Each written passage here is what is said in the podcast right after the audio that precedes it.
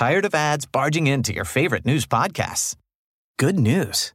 Ad-free listening on Amazon Music is included with your Prime membership. Just head to amazon.com slash ad-free news podcasts to catch up on the latest episodes without the ads.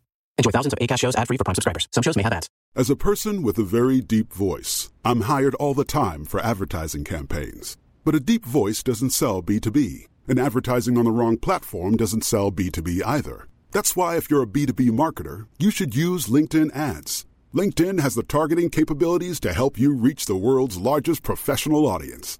That's right, over 70 million decision makers all in one place. All the big wigs, then medium wigs, also small wigs who are on the path to becoming big wigs. Okay, that's enough about wigs. LinkedIn ads allows you to focus on getting your B2B message to the right people. So, does that mean you should use ads on LinkedIn instead of hiring me, the man with the deepest voice in the world? Yes. Yes, it does. Get started today and see why LinkedIn is the place to be to be. We'll even give you a $100 credit on your next campaign. Go to linkedin.com slash results to claim your credit. That's linkedin.com slash results. Terms and conditions apply. Ryan Reynolds here from Mint Mobile. With the price of just about everything going up during inflation, we thought we'd bring our prices down. So to help us, we brought in a reverse auctioneer, which is apparently a thing. Mint Mobile unlimited premium wireless. Ready to get 30, 30, bit to get 30, bit to get 20, 20, 20, bit to get 20, 20, bit to get 15, 15, 15, 15 just 15 bucks a month. So, Give it a try at mintmobile.com slash switch. $45 upfront for three months plus taxes and fees. Promo for new customers for limited time. Unlimited more than 40 gigabytes per month. Slows. Full terms at mintmobile.com.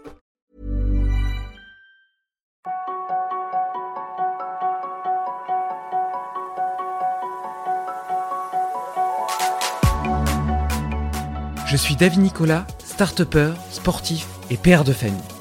Mais je suis surtout obsédé par l'exploration du potentiel humain.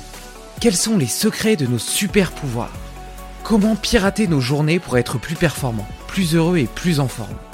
C'est pour répondre à ces questions que je rencontre deux fois par mois des sportifs de haut niveau, des entrepreneurs inspirants, des médecins holistiques et des scientifiques renommés. Et ça marche Les hacks qu'ils m'ont donnés ont littéralement changé ma vie.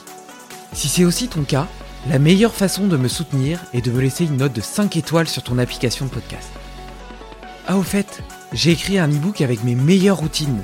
Pour le télécharger, rejoins ma newsletter sur laquelle je partage mes réflexions, retours d'expérience et inspiration.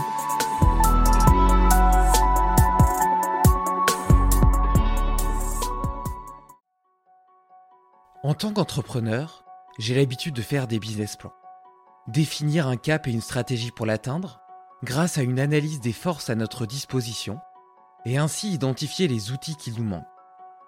Et si on utilisait cette ressource, non pas pour la réussite d'une start-up, mais pour celle de notre propre vie? C'est ce que propose David Germeau, père de deux enfants, ceinture noire de judo, nutritionniste, préparateur physique et coach, il cumule les casquettes pour accompagner les entrepreneurs vers la pleine santé. Guérir leurs traumas, optimiser leur assiette en fonction de leur ADN, mieux respirer et mieux bouger pour retrouver de l'énergie tout au long de la journée, développer une maîtrise de soi qui favorise les prises de décision éclairées. En aidant ses capitaines à garder une vision claire malgré les tempêtes, il permet à tout le bateau de naviguer avec sérénité. Mais son concept de business plan adapté à la vitalité est applicable et utilisable par tous, et t'aidera à définir un plan pour exploiter tout ton potentiel. Il s'inspire par ailleurs d'influences américaines que l'on a moins l'occasion d'entendre en France, ce qui participera certainement à t'ouvrir de nouvelles perspectives. Belle écoute Salut David Salut David Ouais, c'est assez marrant de se dire salut David, salut David. Euh, T'es Ouais, au Canada exactement. toi du coup là, il, il fait, il est quelle heure chez toi? Alors là, il est presque 9 heures du matin, donc c'est vraiment une, une très bonne heure pour moi. J'ai déposé les enfants, j'ai fait ma petite balade et puis je, je suis là. Et en plus aujourd'hui, depuis euh, quatre jours, on n'avait pas de soleil, mais alors là, le soleil quand le, le ciel est bleu, bah, c'est pas à toi que je vais en parler, c'est juste euh, dément pour la journée. Tu m'étonnes. Bah, D'ailleurs, je te fais mon, mon petit check-in comme j'ai l'habitude de le faire au début de ces podcasts, parce que je viens de déménager au bord du lac Léman, une euh, région qui m'attire euh, depuis euh, des années, moi et ma femme d'ailleurs. Et donc on avait un projet de, de vie euh, ici depuis, depuis, depuis longtemps et donc euh, je suis enfin en train de le concrétiser. Et donc euh, pour l'instant j'ai un appartement qui est posé sur le lac. Donc il n'y a pas de route entre moi et le lac et, et j'ai vraiment l'eau là tout autour de moi et j'ai l'impression d'être sur une péniche, sur un bateau. pareil, un grand soleil, l'eau est transparente, c'est magnifique. J'ai pris un petit bain, un petit bain froid. J'étais nager ce matin dans le lac qui doit être à 7-8 degrés. Euh, ça m'a ça m'a fait une bonne petite montée de, de, cortisol, une bonne petite vague de cortisol pour euh, resynchroniser mes rythmes circadiens et commencer la journée du bon pied. Et donc euh, là, je te cueille en début d'après-midi pour pour ce bel épisode. J'étais d'ailleurs intervenu sur ton podcast il y a il y a, il y a quoi quelques mois. oui, tout à fait. Et donc, bah, je suis content de, de te rendre l'appareil et de pouvoir recueillir euh, bah, tes, connaissances, tout ce que tu as appris avec les invités que tu as pu recevoir, les diverses formations que tu as faites. J'ai vu que notamment tu en avais fait une sur la sur le l'entraînement et la nutrition basée sur l'ADN que je trouve hyper intéressante. Donc euh, on va avoir l'occasion de revenir sur tout ça. Et puis euh, et la deuxième petite info de mon check-in, c'est que le week-end dernier, j'ai fait mon premier trail euh, alors c'est un trail court euh, pour euh, par rapport aux, ultra trails, mais long pour moi parce que c'est la première fois que je faisais cette distance, qui faisait 42 euh, km et 2500 mètres de dénivelé positif et qui s'est bien passé. Je suis content d'être arrivé au bout. C'était un, un, objectif intermédiaire, comme dirait Dominique Simoncini, dans la préparation de la Spartan Ultra, qui est un gros projet que j'aimerais réaliser le 1er ou le 2 juillet à Morzine. Donc c'est une course qui fera 50 km, 3500 mètres de dénivelé et 60 obstacles. Donc tu vois des monkey bars, euh, des, bar des barbelés, des murs d'escalade, etc. Des trucs assez variés et que j'espère euh, courir en, en, en 9 heures à peu près. Donc euh, un gros effort pour moi et puis mon petit challenge de l'année que je vais faire avec JB, euh, ce bon euh, Jean-Baptiste Bourgeois qui euh, m'aide à organiser le festival Limitless Project qui aura lieu le premier week-end de septembre et qui est intervenu sur le podcast dans un précédent épisode qui était vraiment génial. Donc voilà, un long, un long, un long check-in, mais je suis plein d'énergie comme tu peux le constater. Et maintenant, je te laisse la parole. Est-ce que tu veux partager l'énergie avec laquelle tu viens aujourd'hui ou quelque chose qui t'est arrivé cette semaine et que tu aimerais partager avec nous? Oui, bien sûr, ben avec grand plaisir, parce qu'effectivement, hein, depuis quatre jours, il faisait euh, très sombre ici. On sentait que l'énergie était très lourde, et euh, j'avais pas cette impression autant quand j'étais en Belgique. Euh, mais depuis que je suis ici, j'ai vraiment l'impression que je suis beaucoup plus en, cohérence avec euh, la météo, avec l'énergie et l'énergie, je dirais globale. Hein. On sait que le mois de mars et le mois d'avril sont un peu secouants pour tout le monde. Hein. Euh, on a encore une éclipse là qui s'annonce euh, ce week-end et euh, ça peut avoir un impact sur certaines personnes qui sont un peu plus sensibles. Donc là aujourd'hui, je viens avec une très bonne énergie et en plus, comme tu le disais, hein, j'ai eu le, plaisir de, te rencontrer lors de, mon podcast sur les, la santé des entrepreneurs après cette grosse période hein, où on a tous été un petit peu au ralenti. Et donc encore une fois, c'est quelque chose qui me tient très très à cœur de pouvoir faire des partages de ce genre-là et, euh, et j'avais découvert euh, en toi un parcours vraiment euh, passionnant et j'espère pouvoir euh, te rendre l'appareil effectivement. Bah justement, tu vois, moi j'ai l'habitude de dire que Limitless Project a changé ma vie parce que ça m'a permis d'évoluer à tout niveau, tu vois, que ce soit en fait au premier niveau de l'échelle de, de la pyramide de Maslow, c'est-à-dire mes besoins physiologiques, mon énergie, ma productivité, euh, ma santé globale, ma forme physique et intellectuelle. Mais après, une fois que ça, ça a été fixé, euh, j'ai aussi pu accéder alors euh, ça fait un peu prétentieux de dire ça, mais à des états de conscience un peu plus élevés, en tout cas une vision différente de la vie, ça a modifié un tas de mes prismes de réflexion, euh, euh, la façon dont je me suis construit, la façon dont je représente la réussite, mon équilibre entre vie pro et vie perso, etc. Enfin, ça a vraiment changé ma vie. et toi aussi, donc, tu as, un podcast, ça s'appelle In Shape, In Shape to Grow. Oui. et est-ce que tu pourrais me dire un petit peu quels ont été les, les grands changements euh, que tu as implémenté dans ton quotidien, euh, dans tes routines, dans ta façon de manger, dans ta façon de t'entraîner, dans ta façon de penser, dans ta façon de t'organiser, euh, depuis que tu as démarré cette aventure au contact des personnes que tu as reçues. En fait, ce, ce, ce podcast, il, il, est né suite justement à, aux différents lockdowns, où je me suis rendu compte à quel point certaines personnes, surtout les entrepreneurs, étaient euh, dans le stress, dans, dans, dans, le besoin de référence, et c'est pour ça que j'ai commencé à interviewer des entrepreneurs de tout horizon, pas spécialement dans, mon domaine, hein, puisque en tant que nutritionniste et entraîneur, ça fait 22 ans que je travaille dans le domaine, 22 ans que je fais des, des recherches à ce niveau-là, euh, avec deux masters. Donc euh, voilà, j'ai cette euh, connaissance scientifique et cette expérience de vie, mais je voulais aussi avoir d'autres interviews, d'autres témoignages, parce que c'est toujours intéressant de parler en tant qu'expert, mais tu n'as jamais que ta référence. Et donc c'est pour ça que j'ai voulu avoir vraiment un panel très très large. Et ce qui m'a vraiment euh, passionné euh, dans ces interviews, c'est justement découvrir le parcours de chacun, de chacune, leur manière de voir la santé, comment ils ont rebondi durant cette période intense. Et donc, est-ce que ça a changé quelque chose dans ma manière de vivre? Euh, Oui, parce que j'ai encore plus pu comprendre la diversité de chacun et la manière dont ils vont euh, gérer le, le, le, stress sans, je dirais, sans euh, a priori. Quand j'interviewe quelqu'un du monde de la nuit, bah oui, fatalement, il va pas avoir le même rythme de vie, le même euh, aspect ou la même vue sur la santé, mais il a trouvé son équilibre et il a trouvé sa propre santé. Et tu vois, David, c'est quelque chose que j'ai appris avec avec les années, avec l'expérience. Au début, j'avais tellement de passion, tellement de connaissances que je voulais euh, amener chacun de mes coachés euh, au maximum. Et puis je me suis rendu compte, mais David, qui es-tu pour euh, vouloir amener quelqu'un là où il est peut-être pas prêt d'aller? Et donc avec le temps, j'essaie de les accompagner pour les amener de là où ils sont vers bah, leur meilleure option aujourd'hui. Et c'est pour ça que euh, depuis 20 ans maintenant, mon mantra c'est in shape to grow, être en forme pour bien grandir au niveau plus physiquement parce que je ne travaille plus avec les enfants aujourd'hui, mais émotionnellement, mentalement et spirituellement. Et ça m'est venu justement d'une phrase d'Aristote qui disait euh, être enfant pour bien penser. Et euh, un de mes professeurs disait toujours, hein, si vous voulez vérifier votre état de forme le soir, euh, prenez un philosophe grec, lisez-le à la bougie et voyez si vous pouvez tenir plus de cinq minutes. Parce qu'il te faut de l'énergie mentale pour pouvoir suivre ce genre d'écriture. Et donc, oui, on peut rester des heures devant Netflix euh, jusqu'à pas d'heure parce qu'il y a tellement de stimulation, mais on est déjà fatigué. Alors que euh, simplement lire un texte un peu plus compliqué, si t'as pas l'énergie, tu peux pas le faire.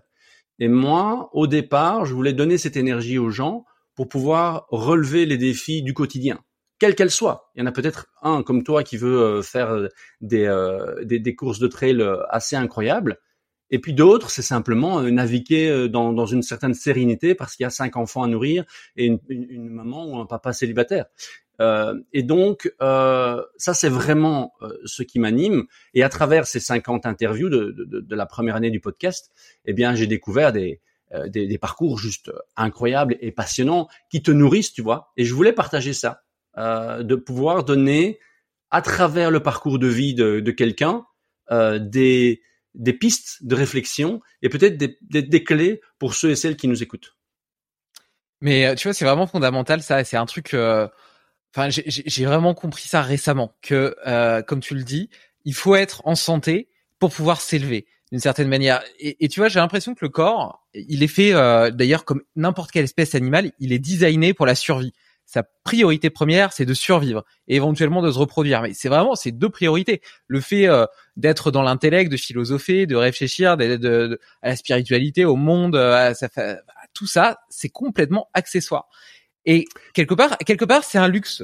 Et pour s'adonner à ce luxe-là, il faut que la base, que les besoins physiologiques, ils soient correctement adressés. Et ces besoins physiologiques, ils vont bien au-delà du fait de simplement avoir euh, suffisamment à manger et, suffisamment dormir, ce qui est déjà un bon prérequis et que beaucoup d'entrepreneurs potentiellement n'ont pas avec euh, des vies qui sont potentiellement complètement déconnectées de la réalité. Je le sais parce que ça a été mon cas pendant euh, pendant des années où je me couchais à pas d'heure, je me levais à pas d'heure, je sautais des repas parce que j'étais concentré sur mon travail, je buvais trop le soir, etc. J'étais pas du tout connecté. Justement, je parlais de rythme circadien un petit peu plus tôt. tu vois, des choses toutes bêtes comme voir le soleil se lever pour euh, pour essayer de reprogrammer euh, le enfin de, oui de reprogrammer le noyau suprachiasmatique etc qui va définir la façon dont tu vas dormir le soir mais tu vois j'avais pas conscience que euh, toute la performance mentale partait d'abord d'un état de santé optimal tu vois mmh. et, et, moi j'étais directement parti dans l'esprit dans le dans l'intellect dans le cartésien et en laissant complètement de côté le corps et il y a que par le l'expérience que je me suis aperçu mm. euh, dans ce grand, dans cette grande aventure, que en fixant euh, le corps, en fixant ma santé, en fixant mon énergie, ben ça, ça jaillissait sur tout le reste et je me sentais mieux et plus efficace dans tout le reste. Et donc c'est pas du temps perdu entre guillemets. Non, et, là j'ajouterais quelque part parce que euh, oui, on est dans la survie parce qu'on a cette part animale, reptilienne et limbique, mais je trouve que la particularité justement de l'être humain, c'est sa force et sa fragilité euh, pour avoir traversé justement une, une dizaine d'années dans la survie, c'est très compliqué de philosopher, c'est très compliqué de commencer à être créatif. Justement, ouais. Et donc, le, pour moi, notre objectif, et c'est ça mon travail au quotidien, c'est de justement donner cette énergie de base, que la personne ne soit plus en survie et qu'elle puisse finalement euh, s'exprimer, s'épanouir, pouvoir donner euh, au monde ce qu'elle a de plus beau, sans que ce soit euh, toutes et tous, je dirais, des, des, des, choses extraordinaires avec la célébrité qui va avec je me souviendrai toujours, David, de, de l'histoire de la maman de, euh, de Thomas Edison. Thomas Edison était, euh, euh, il avait des problèmes de dyslexie, il avait du mal au, à, à l'école, et tous les professeurs disaient, il fera jamais rien. Et sa maman a dit non, je vais pas le laisser tomber. Et euh, elle l'a pris à la maison, elle a fait l'école à la maison, elle a, elle a cherché pour pouvoir éduquer son, son fils, qui aujourd'hui est reconnu comme l'un des inventeurs les plus euh, prolifiques avec plus de 1000 brevets à son actif. Et donc cette mère ben, elle a réalisé ce qu'elle avait à réaliser, je dirais, dans son cocon familial, et elle a permis à son fils de se réaliser et, d'amener les inventions qu'on a aujourd'hui. Et donc, je pense que c'est ça. Moi, c'est ce qui me passionne, c'est de permettre aux gens, hein, euh, avant d'avoir ce mantra euh, In Shape to Grow, je, je, définissais mon travail comme initiateur de mouvement, initier, initier le mouvement euh, physique et mental pour faire que la personne, ben, elle se débrouille après toute seule, qu'elle ait l'énergie pour se remettre en question au niveau émotionnel, au niveau psychologique, au niveau euh, spirituel. Tu vois, et, et, et, ça, pour moi, c'est un peu comme le, le, la, la, chenille qui se transforme en papillon. Moi, c'est c'est là que j'aime bien intervenir, donner juste cette énergie, parce que bien souvent, il va y avoir un travail de développement personnel, de thérapie, euh, que je fais toujours pour pour moi d'ailleurs.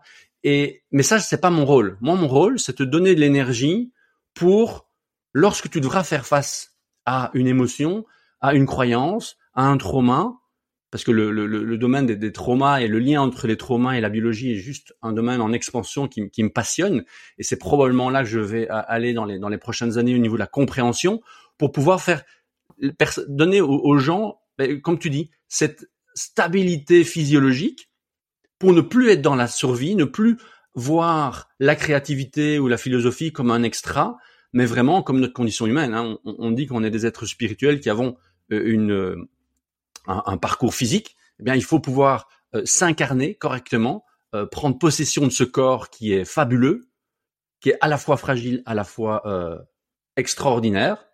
Et, j'aime beaucoup écouter tes, podcasts parce que justement, je me définis souvent comme un généraliste. Et donc, il y a, y a certains de tes podcasts où tu as des personnes d'un tel talent, d'une telle connaissance, que ça vient souvent confirmer des choses que j'ai comprises peut-être un peu à moitié, permettre me remettre en question et pouvoir justement faire tous ces liens.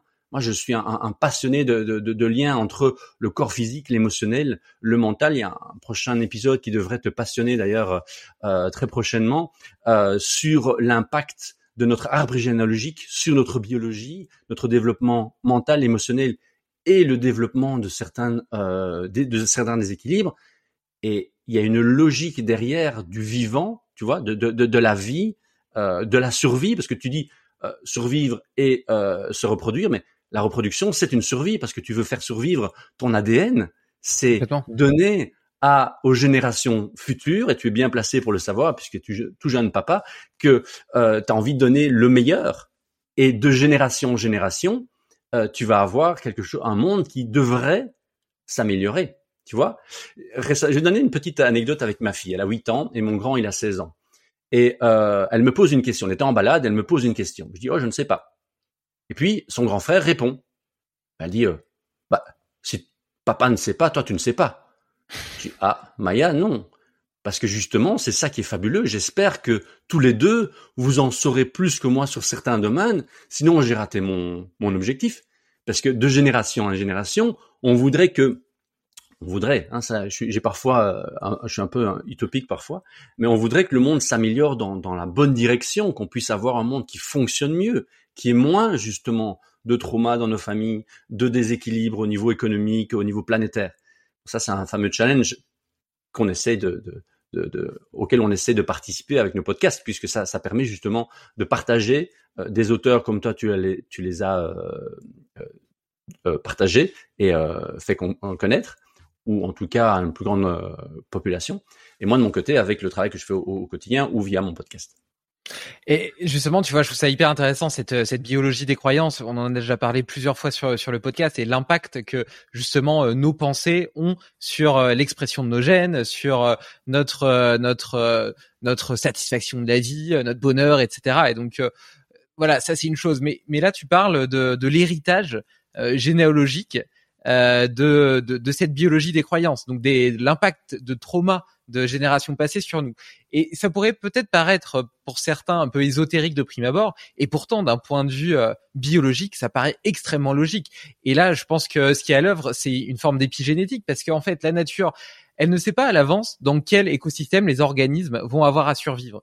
D'ailleurs, tu regardes un enfant, il naît avec euh, un cerveau qui est presque vierge et euh, il y a 40 000 synapses qui se font chaque seconde dans tous les sens de façon complètement aléatoire. Et c'est la façon dont l'enfant va utiliser euh, son cerveau qui va en élaguer certaines et en renforcer d'autres. Et donc on voit bien comment le cerveau se design en fonction de l'environnement et du contexte dans lequel il vit. Donc ça c'est une des un des besoins prioritaires premiers de, de, de la biologie pour assurer justement cette, euh, fonction de survie. Oui, tout et, à fait. Euh, et, et dans cette même continuité, on part du principe que des générations qui ont vécu certains problèmes dans leur vie parce qu'ils ont été exposés à des polluants, parce qu'ils ont vécu des traumas, parce que ceci ou parce que cela, vont modifier l'expression de leur gène et cette modification va se transmettre à leur descendants, ce qui paraît logique aussi parce que ça leur permet d'être mieux armés pour un environnement qui a priori sera plus proche de ce qu'ils auront à vivre et pas celui qui se passait il y a 10 000 ans.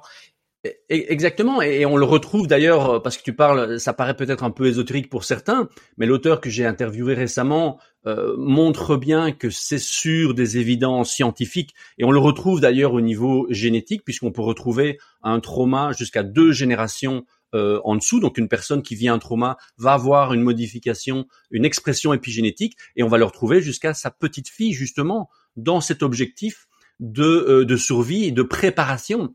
Et quand tu dis qu'un enfant naît pratiquement vierge, je voudrais juste faire une petite parenthèse, c'est que justement non, ce que l'enfant partage durant les neuf mois de, euh, de gestation, c'est justement pour le préparer à mmh. euh, la naissance. Et donc tout ce que la maman va vivre, tout ce qu'elle va vivre émotionnellement et euh, psychologiquement et physiquement, ben, ça va préparer l'enfant à naître dans un monde X. Sauf qu'aujourd'hui, le problème, c'est qu'on crée des stress qui ne sont pas spécialement des stress réels, et donc on peut avoir des enfants hyperactifs parce que la maman ne se sentait pas en sécurité durant sa euh, grossesse, non pas parce qu'il y avait une guerre et qu'il fallait être prêt à, à, à, naître dans un monde en guerre, mais par contre dans euh, dans un stress euh, émotionnel de, de sécurité. Euh, j'ai un, par exemple euh, un, un, auteur que j'aime, un chanteur que j'aime énormément. Ça va peut-être faire sourire certains. C'est Camaro parce que quand tu l'écoutes, il y a vraiment des chansons qui sont très prenantes. Il a grandi euh, au Liban sous les bombes et dans ses textes, tu n'entends rien de, de, violent. C'est plutôt quelque chose de très positif. Alors oui, c'est un rappeur, tout le monde ne va pas aimer ce genre de musique, mais euh, il y a des sous l'œil de l'ange, par exemple, c'est un, un, une chanson qui me fait toujours euh, frissonner et qui m'a aidé justement dans, certains moments très difficiles euh, de ma propre vie. Et, d'ailleurs, tu vois, tu, tu, disais que sur l'épigénétique euh, et notamment sur cet héritage des traumas, euh, il y avait une influence jusqu'à deux générations. Euh, je, vais, je, vais, citer juste pour la pour la parenthèse et pour illustrer un petit peu le propos, une expérience qui a été faite euh, sur sur des souris où on s'est amusé à électrocuter euh, les parents. Et puis euh, à chaque fois que, enfin, à, à, afficher un rayon lumineux. Et à la suite de cet affichage du rayon lumineux, ils électrocutaient le sol sur lequel étaient les souris. Donc elles savaient que quand il y avait le rayon lumineux, elles se faisaient électrocuter.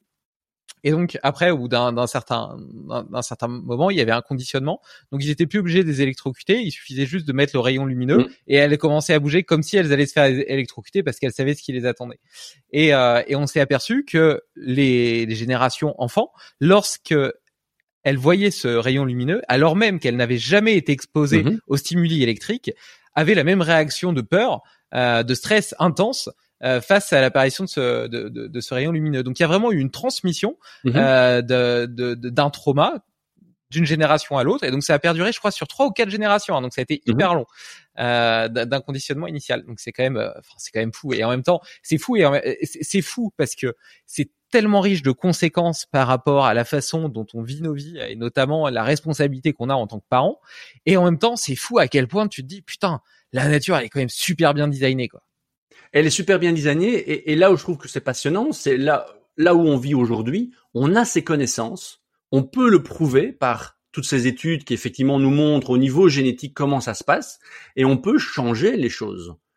Et on peut changer les choses justement par une prise de conscience, et c'est vraiment la, leçon que j'ai tirée de mon dernière interview, c'est à partir du moment où euh, tu prends conscience, ce qui est fait est fait, ça a été parfait, c'est là pour une raison bien précise, parce que ça va t'aider à développer une chose pour laquelle ben, tu es là. Moi, je crois énormément à cette, euh, euh, euh cette combinaison entre ton destin et les choix que tu as à faire. Et donc, tu as le vécu que tu as vécu qui va t'amener quelque part, d'accord? Et avec ce vécu, ben, à toi le transformer à ton avantage et pour exprimer ce que tu as exprimé. Et, et, ça, on, trouve ça énormément dans dans le, taoïsme que, que je trouve être une, un héritage extraordinaire. Mais aujourd'hui, ce qui est ce qui est dingue, c'est qu'on peut euh, le, le, mesurer euh, justement à travers euh, les études sur l'épigénétique, sur la génétique, sur les traumas, sur la biologie, sur tout ce qui aujourd'hui est accessible grâce à une connexion. Mais justement, on a mis un peu les, deux pieds dans le plat euh, de, la génétique, donc on va continuer là-dessus parce que c'est un sujet qui m'intéresse particulièrement. Et il n'y a pas tant euh, de personnes qui sont capables de, de s'exprimer sur le sujet. J'ai reçu le docteur Mouton avec qui on a on en a pas mal parlé, notamment euh, sur les variantes ApoE et DIO2. Euh, mais étant donné qu'en France, en tout cas, euh, les tests génétiques à des fins santé sont encore interdits ou en tout cas doivent être supervisés par un avis médical, il y a, y, a, assez peu de, de développement en ce sens. donc, je suis content de, de te recevoir et, et, que tu puisses t'exprimer là-dessus parce que j'ai vu que tu avais suivi une formation spécifique sur la façon d'adapter notamment l'entraînement et la nutrition par rapport au terrain génétique des individus. Est-ce que tu peux m'en dire un petit peu plus sur la démarche, euh, déjà comment ça fonctionne, etc. Et puis ensuite, peut-être me donner quelques exemples de, de, gènes euh, ou de variantes de gènes qui peuvent euh, influencer ou impacter notre prédisposition pour l'endurance, pour la force et, et l'assiette, l'assiette optimale qu'on devrait faire. Alors tu vois, c'est une question vraiment intéressante parce que euh, justement j'ai beaucoup appris en écoutant euh, l'interview avec Dr Mouton que je connaissais déjà. Je suis pas mal ses, euh, vidéos aussi, mais il y a tellement de domaines et j'ai fait le choix depuis 2003 et, ma formation avec Paul Check pour ceux qui connaissent de, de, me, me, me spécialiser dans la création de liens et dans le fait de prendre aussi bien l'aspect physique émotionnel, mental, voire spirituel quand je peux amener quelque chose. Et donc, euh, cette formation, je l'ai faite pour comprendre, mais de là à te euh, citer exactement tous les gènes qui interviennent, quelque part, pour moi, je laisse ça aux spécialistes de la génétique. Ce que je fais avec mes coachés, et, quand j'ai fait mon, ma propre analyse, en fait, David, j'ai vu devant moi euh, ma carrière sportive. Parce que j'ai toujours été un excellent, j'ai fait 25 ans de, de judo, j'aurais voulu être olympien, je suis allé aux Jeux Olympiques, mais comme volontaire et pas comme euh, judoka. Donc c'est marrant, comme euh, parfois tu as un rêve qui va pas tout à fait s'exprimer comme tu le pensais, mais je l'ai quand même vécu mon, mon rêve euh, olympique.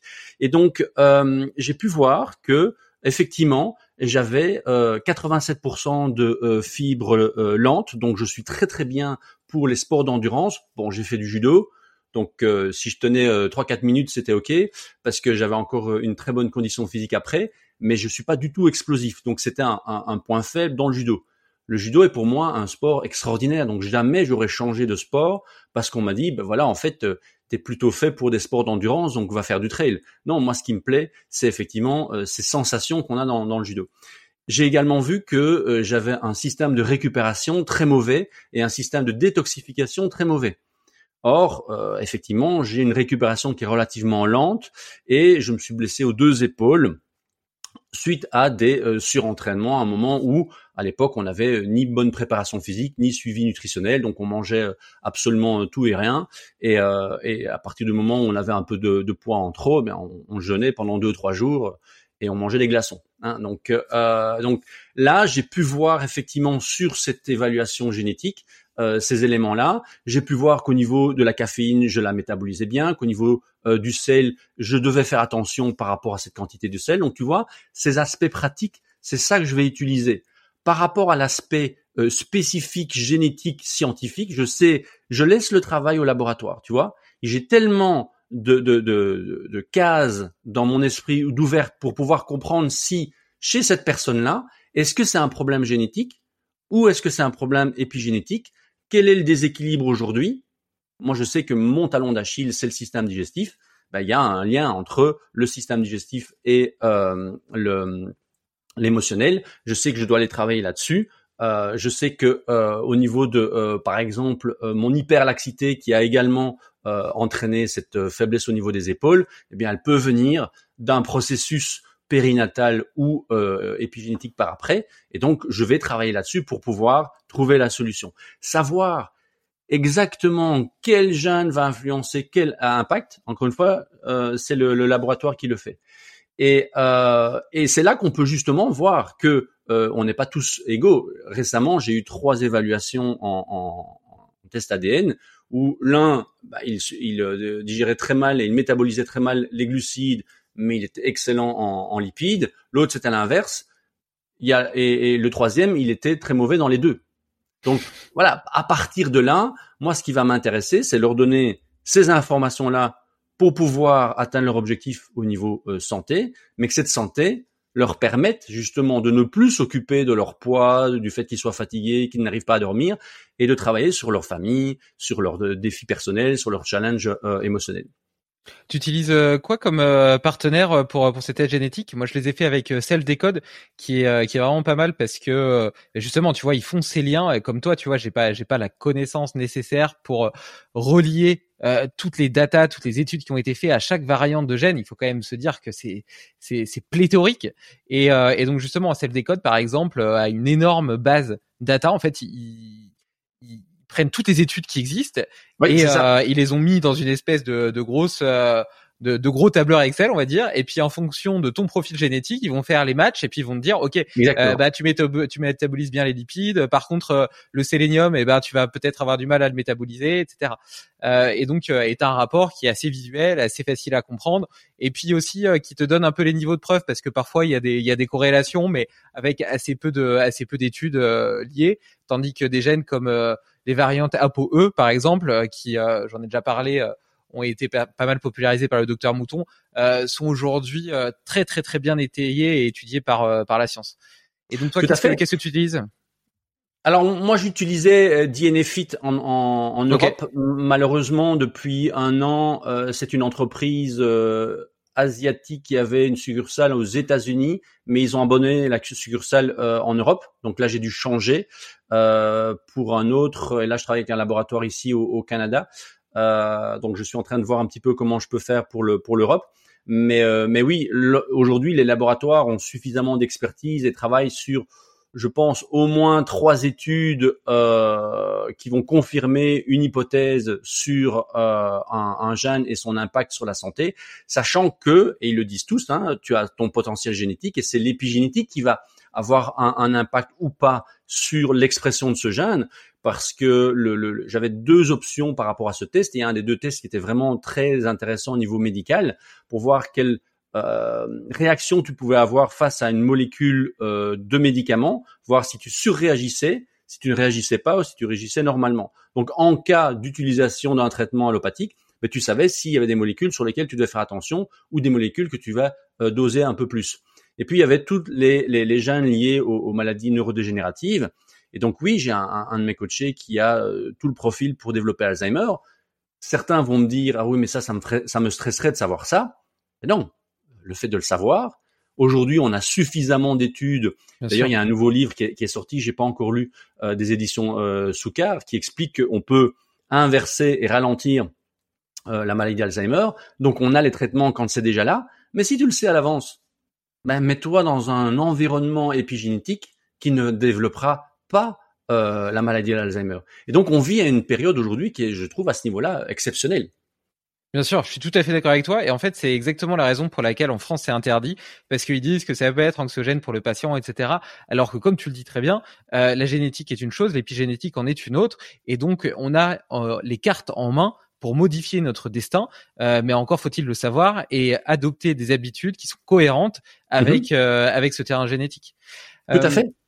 Tu t'es tu t'es un peu spécialisé dans ton coaching, j'ai l'impression euh, sur les sur les entrepreneurs et les entreprises euh, qui sont euh, peut-être la population la la plus difficile en même temps la plus intéressante, la plus intéressante, je sais pas, mais j'ai la plus intéressante dans le sens où euh, ils ont ils ont beaucoup de problèmes, donc potentiellement t'as- tu peux avoir beaucoup d'outils à leur apporter, mais peut-être comme tout le monde.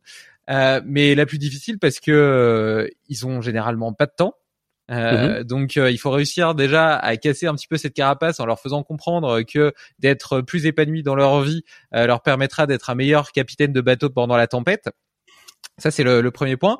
Euh, ils gèrent euh, des problèmes toute la journée, donc euh, une gestion au stress peut-être un petit peu ambivalente parce que probablement que à force d'être exposé au stress, eh bien euh, ils ont appris à être plus résilients et antifragiles, mais peut-être aussi qu'ils ont un petit peu coupé leurs émotions et qu'ils ont du mal à distinguer euh, ce qui est un stress de ce qui en est pas un, et donc à laisser euh, cette petite vague sous-jacente les grignoter petit à petit. Donc je suis un petit peu curieux de voir quelle est ton approche, comment est-ce que tu, quels, quels outils est-ce que tu mets en œuvre pour déjà leur faire comprendre qu'il peut y avoir un intérêt à travailler ensemble, et puis ensuite pour leur permettre d'exprimer pleinement leur potentiel. Alors, le fait de travailler plutôt avec les, les, les, les entrepreneurs que les entreprises, j'ai travaillé avec quelques entreprises, mais euh, c'est encore plus difficile, je trouve, dans, dans, dans ce milieu-là, d'arriver lorsque tu ne viens pas du milieu euh, dans le, euh, de l'entreprise. Mais j'ai choisi des entrepreneurs pour plusieurs raisons. La première, toute simple, c'est que euh, en travaillant à Bruxelles pendant des années, c'est les gens qui pouvaient venir au milieu de la journée parce que c'est eux qui faisaient leur euh, leur planning et donc je pouvais avoir comme ça un, un, un ajustement de, de, de mes horaires. Et deuxièmement, ce sont des gens qui savent très bien que s'ils perdent, s'ils tombent malades, ben il y a personne qui fera en général le travail à leur place malheureusement, même si euh, on a entendu dans tes dernières nouvelles que tu commençais à déléguer et ça c'est vraiment effectivement un gros challenge pour un entrepreneur.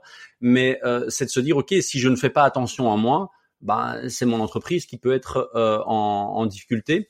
Et donc le fait de se dire en travaillant avec un entrepreneur, je n'agis pas que sur lui, mais également sur toute son entreprise. Ça, ça me motive. Tout comme travailler avec des parents, ça me motive également parce que euh, je sais qu'en travaillant sur les parents, il va y avoir un impact sur les, les enfants. Et donc, il y a comme ça cet effet rebond qui me plaît, euh, qui me plaît énormément. Et puis euh, aussi parce que bah, moi, en tant qu'entrepreneur, j'ai cette double euh, casquette d'avoir à la fois les connaissances, euh, je dirais, euh, de, de, de santé et de voir, comme tu l'as dit, la difficulté de pouvoir, même si on a le temps, à 3 heures de l'après-midi, de prendre une pause parce que c'est un moment éventuellement creux, eh bien, de le prendre parce qu'on aura toujours quelque chose à faire.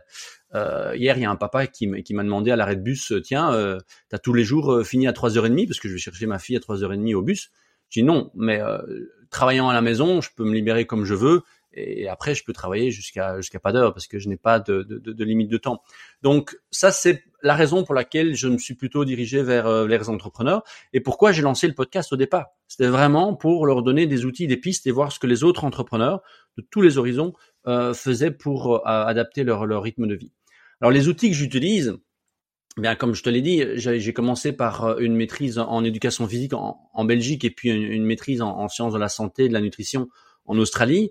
Et là-bas, j'ai rencontré des, euh, des entraîneurs qui avaient fait la formation euh, tchèque euh, aux États-Unis. Et ça m'a vraiment intéressé. Et il y a vraiment des choses qui ont fait écho avec euh, la manière dont je pensais finalement, euh, cette vision holistique des choses. Et donc, euh, je me suis lancé dans cette approche globale. Et grâce à Paul Check, j'ai commencé à vraiment développer tous ces outils d'évaluation et de faire la part des choses entre ce qui semble être quelque chose de naturel. Hein, tu parlais de Weston Price avec euh, Dr Mouton. Lui, il était un, de mes, euh, une de mes révélations en, faisant euh, les formations avec Paul Check. On le considère comme le Charles Darwin de la nutrition. Euh, je trouve que c'est extraordinaire ce qu'il a fait au niveau de l'observation, mais en même temps, aujourd'hui, on arrive à le, à le prouver d'un point de vue génétique. C'est ça qui est, qui est, fabuleux, c'est que à ce moment-là, il avait euh, 50, un- 50 ans d'avance sur les observations scientifiques. Et c'est ça qu'il faut pas oublier au Tu niveau de la science. euh, tu peux peut-être juste faire une petite parenthèse sur le sujet, euh, raconter un petit peu ce qu'il a observé et quelles conclusions il en a tiré? Oui, oui. Alors Weston Price, en fait, c'était un dentiste euh, des années 30. Euh, il s'est rendu compte que déjà dans les années 30 aux États-Unis, les enfants avaient de plus en plus de caries. Et euh, il s'est dit, mais comment ça se fait? Donc, il a arrêté d'être dentiste. Bon, il était dentiste et biologiste et un troisième truc. Hein. C'est à l'époque où on pouvait euh, multiplier les, les, les, diplômes de manière assez incroyable. Et donc, il est parti avec sa valise et son épouse. Et pendant dix ans, il a traversé le monde et il a observé ce que lui connaissait, c'est-à-dire euh, la dentition et la comparaison avec les, les régimes alimentaires de ces différentes populations. Donc, il a observé des villages qui étaient complètement reculés en Suisse et qui survivaient uniquement sur des produits laitiers et les enfants étaient en, en, short et en, et, en, limite en pieds nus dans la neige et ils avaient aucun souci. Il a observé les Quechua euh, qui euh, ne mangeaient pratiquement pas de, protéines et de, lipides et qui avaient des, performances extraordinaires. Et, ça, j'ai pu l'observer. J'ai passé trois mois au, au, Pérou et on a fait le chemin des Incas avec mon épouse. Euh, c'est incroyable la condition physique que les euh, Quechua ont encore aujourd'hui. Ils, vont te faire 42 km en slash avec 60 kg sur les épaules et, ils vont être plus rapides que toi euh, qui est entraîné et qui a 25 ans. Euh, et puis il a observé les, euh, les, Inuits qui eux sont à 90% de, de, protéines et de, de, lipides et tout ça sans problème de, euh, de maladie de dégénération, de, de civilisation, maladie dégénérative. Et donc il a, il a mis ça sur euh, l'adaptation justement euh, de la personne par rapport à son environnement et un équilibre entre euh, l'écosystème de la personne et son environnement. Et puis ça a été repris par plusieurs. Il y en a un, j'ai pas toujours la mémoire des noms, mais qui a son livre, c'est la, biologie, la biologie individuelle, biochemical individualities c'est celui qui a découvert la vitamine B3. Donc tu vois, c'est pas n'importe qui qui lui a pu vraiment montrer que la par exemple, la, la, la quantité de calcium idéale d'une personne peut varier de 400% d'une personne à l'autre par rapport à son fonctionnement. Et dans son bouquin, je, et je le donne toujours en formation, hein, euh, c'est la photo d'un estomac. Tu verras que dans les premiers livres d'anatomie, il y a des dizaines de formes d'estomac. Alors tu vas me dire, ça sert à quoi de savoir si j'ai un estomac comme ci, comme ça? Mais ben, si tu as un petit estomac, tu as des cellules, moins de cellules pour produire l'acide gastrique et pour euh, digérer les protéines. Ben oui, si tu as un, régime euh, plutôt à tendance végétarienne, dans, par rapport à là où tu vis, t'as pas besoin d'avoir un estomac qui te euh, qui te digère de, du, du, foie de phoque ou de la viande de phoque, comme j'ai pu un jour goûter. Et, et en même temps, tu vas avoir besoin d'un d'un côlon et d'un intestin qui est beaucoup plus long pour pouvoir justement traiter tous ces végétaux.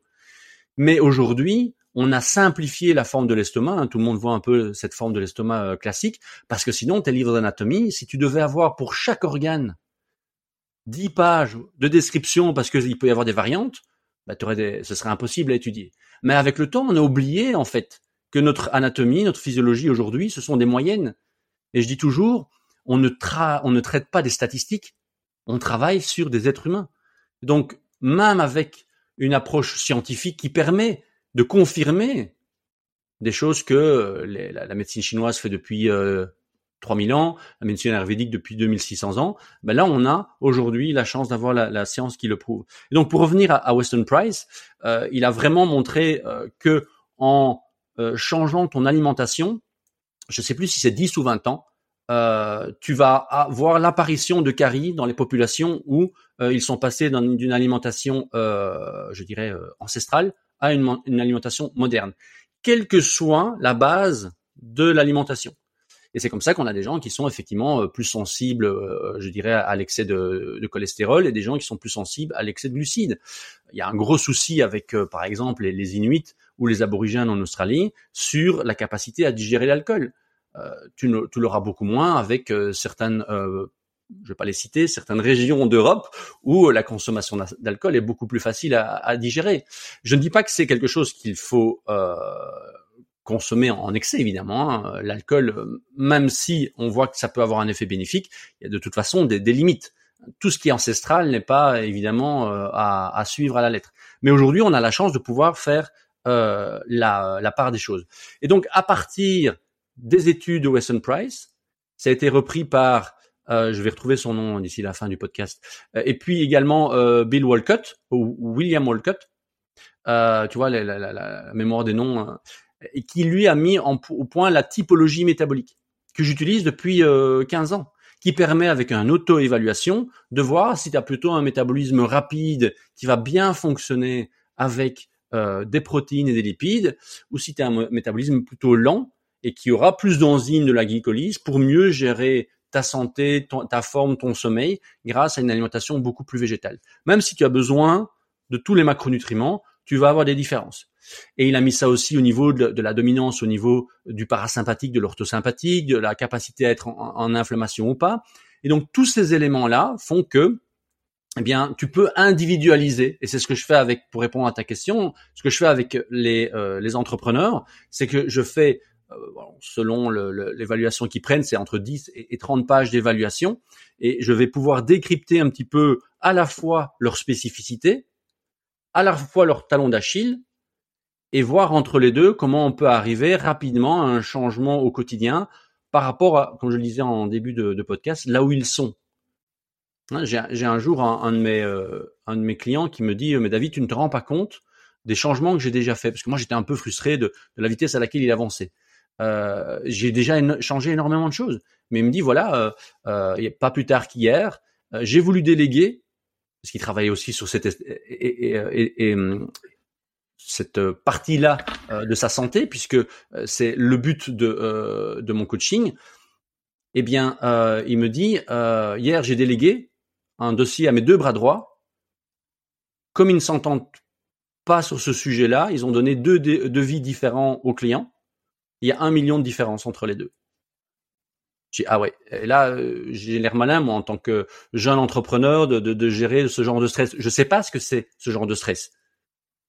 Si demain mon épouse me dit ah David, euh, j'ai fait un emprunt d'un million, euh, tu, tu, peux travailler pour euh, pour le ramener? je vais là, je vais sentir ce que c'est que d'avoir un, stress de cette étape, de, de ce niveau-là. Donc à mon niveau, ben, moi mon objectif c'est de lui permettre d'avoir toutes les ressources physiques pour pouvoir avoir l'état d'esprit, la clarté de gérer ce genre de stress et, éventuellement d'aller voir un, un, coach pour gérer la partie beaucoup plus technique. Quoi.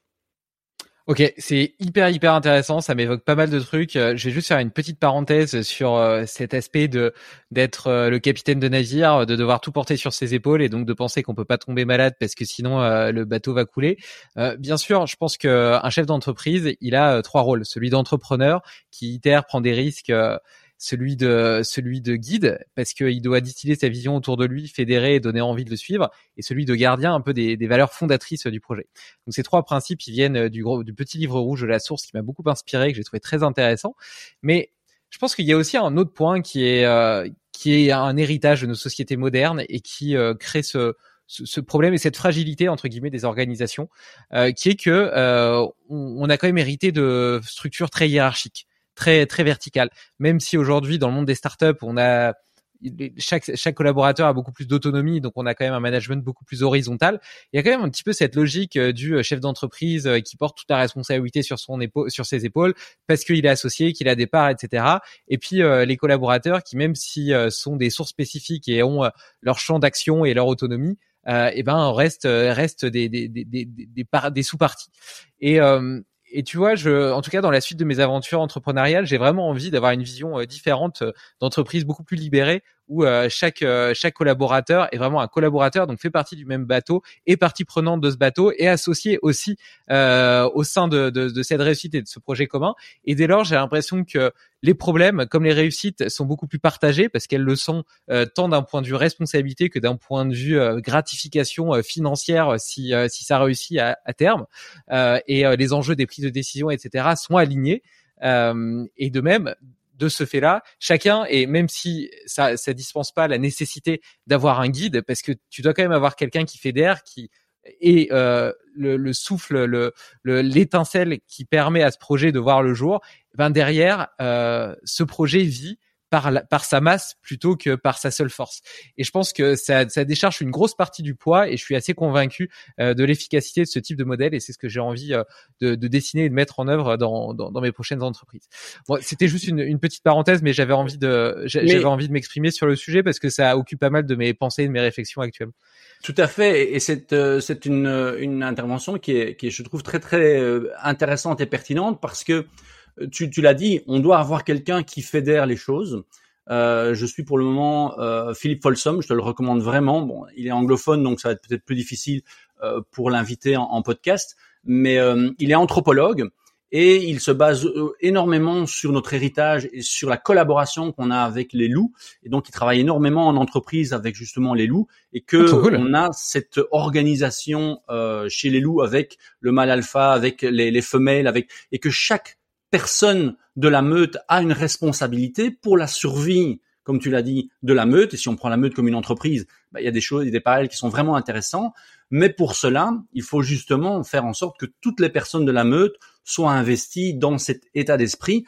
Et ça, c'est le gros défi, à mon avis, euh, aujourd'hui, justement par rapport à notre héritage émotionnel et tous les traumas que l'on que l'on que l'on a en nous. Et c'est là où, je disais tout à l'heure, euh, à la différence de l'animal, on a cette immense, force, mais on a cette grande fragilité aussi. Les loups, ils vont pas se demander le matin si ouais, aujourd'hui j'ai pas envie de me lever, ils vont se lever, ils vont y aller. Donc il y a une, un, un, une, une, cohérence et euh, un état de, solidarité qui est très différent. Et je te recommande d'ailleurs euh, son sa newsletter parce qu'il parle aussi de tous les archétypes et que effectivement tu vas avoir un archétype qui va te manquer. Donc par rapport à cet archétype qui te manque, ben, c'est là où tu vas devoir travailler, mais tu peux aller t'entourer de personnes qui ont cet archétype dans une entreprise comme la tienne.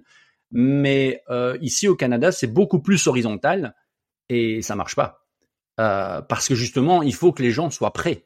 Donc à petite échelle, je pense qu'il y a un vrai travail euh, possible à faire.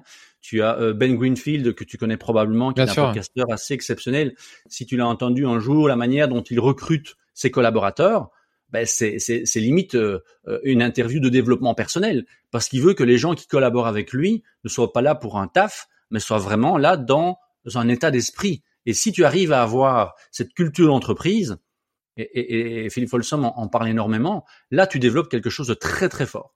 Mais pour cela, il faut mettre les moyens en amont. Sinon, effectivement, je le vois ici avec l'expérience au Canada, euh, si c'est trop horizontal et que les gens ne sont pas prêts, euh, ça va dans tous les sens. Non, bien sûr, bien sûr. Le, le, le fait que ce soit horizontal, pour moi, c'était un des ingrédients.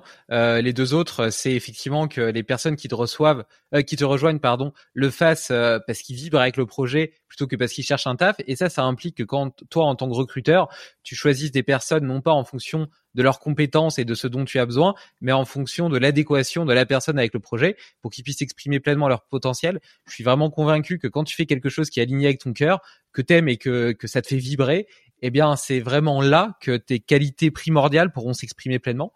Et puis euh, le troisième ingrédient, c'était aussi le fait que chacun soit associé au projet. C'est-à-dire que d'un point de vue juridique, euh, dans la table de capi capitalisation, chacun ait une petite part de, de, de ce projet commun. Mhm. Mais bon, bref, c'est pas c'est c'est pas de toute façon un, un podcast euh, sur sur sur sur, l'entrepreneuriat, même si euh, j'aime bien faire j'aime bien faire des ponts. Donc je vais je vais Mais- quand même mais- revenir. euh, Ouais, pardon. Mais c'est ça, hein, parce que euh, tu, tu, tu présentes le podcast comme étant vraiment une optimisation, mais tu peux pas, et tu, tu, tu es bien placé pour le savoir. Maintenant que tu es papa, tu peux pas séparer, et moi c'est mon gros challenge, séparer ton rôle de père, d'entrepreneur, d'homme et, et de compagnon. Parce que tout ça, c'est- toi, et tu peux pas euh, ouvrir une porte et dire bon aujourd'hui je mets mon costa parce que je suis comme ça. Non, et, et, et ça c'est le gros défi aujourd'hui, je trouve, et c'est là où on va avoir une vraie approche holistique. Paul le dit toujours, tu ne peux pas être coaché ou soigné par quelqu'un qui n'a pas, et c'est pas de la prétention, le niveau de compréhension de, de, de l'humain. Si tu vas chez quel- un, un médecin qui ne croit pas du tout en l'homéopathie et que toi tu as été euh, soigné par homéopathie toute ta vie, ben, tu peux pas trouver un terrain d'entente. C'est pas un, un, un- jugement. Euh, Il y en a- il y a c'est peut-être quelqu'un qui est très très efficace dans son domaine, mais pour toi, pour pouvoir être en, en bonne santé et ne pas euh, je dirais, euh, recevoir les, antibiotiques les plus euh, violents chaque fois que tu tombes malade, mais tu as intérêt à être entouré. Et ça, ça fait partie de, si tu as vu quelques vidéos de, de, mon dernier podcast de cette saison, c'est ce qui fait partie de ma modélisation. C'est que tu dois avoir en tant que personne un, un team, tu dois avoir un staff à toi, enfin médical, santé, qui sur lequel tu peux te référer lorsque tu as euh, un élément qui va influencer ta santé physique et donc émotionnelle, mentale et, spirituelle. Oui, bien sûr. D'ailleurs, euh, pour, pour la parenthèse, j'entendais euh, des, des, des sportifs de haut niveau qui, en général, essaient toujours d'avoir euh, un ostéo, un nutritionniste, etc., qui pratiquent eux-mêmes ce sport-là parce qu'ils sont beaucoup plus à même de comprendre leur terrain de, de pensée, leurs problèmes, leurs pathologies, etc., que quelqu'un qui est qui est pas du tout spécialisé. Euh, je, je vais euh, et d'ailleurs, je, je, je refais. Euh, juste pour te dire ce que tu me disais, donc je me souviens plus de l'auteur, mais de toute façon ma femme qui, qui réécoute les épisodes va noter tout ça dans les notes. L'auteur là qui, qui, qui faisait les parallèles avec les loups dans l'organisation des sociétés, etc. J'ai trouvé ça hyper intéressant, donc je vais creuser avec grand plaisir. je sais pas s'il a écrit un livre, mais en tout cas, on cherchera la, newsletter et, je m'y abonnerai pour pour regarder un petit peu plus son contenu.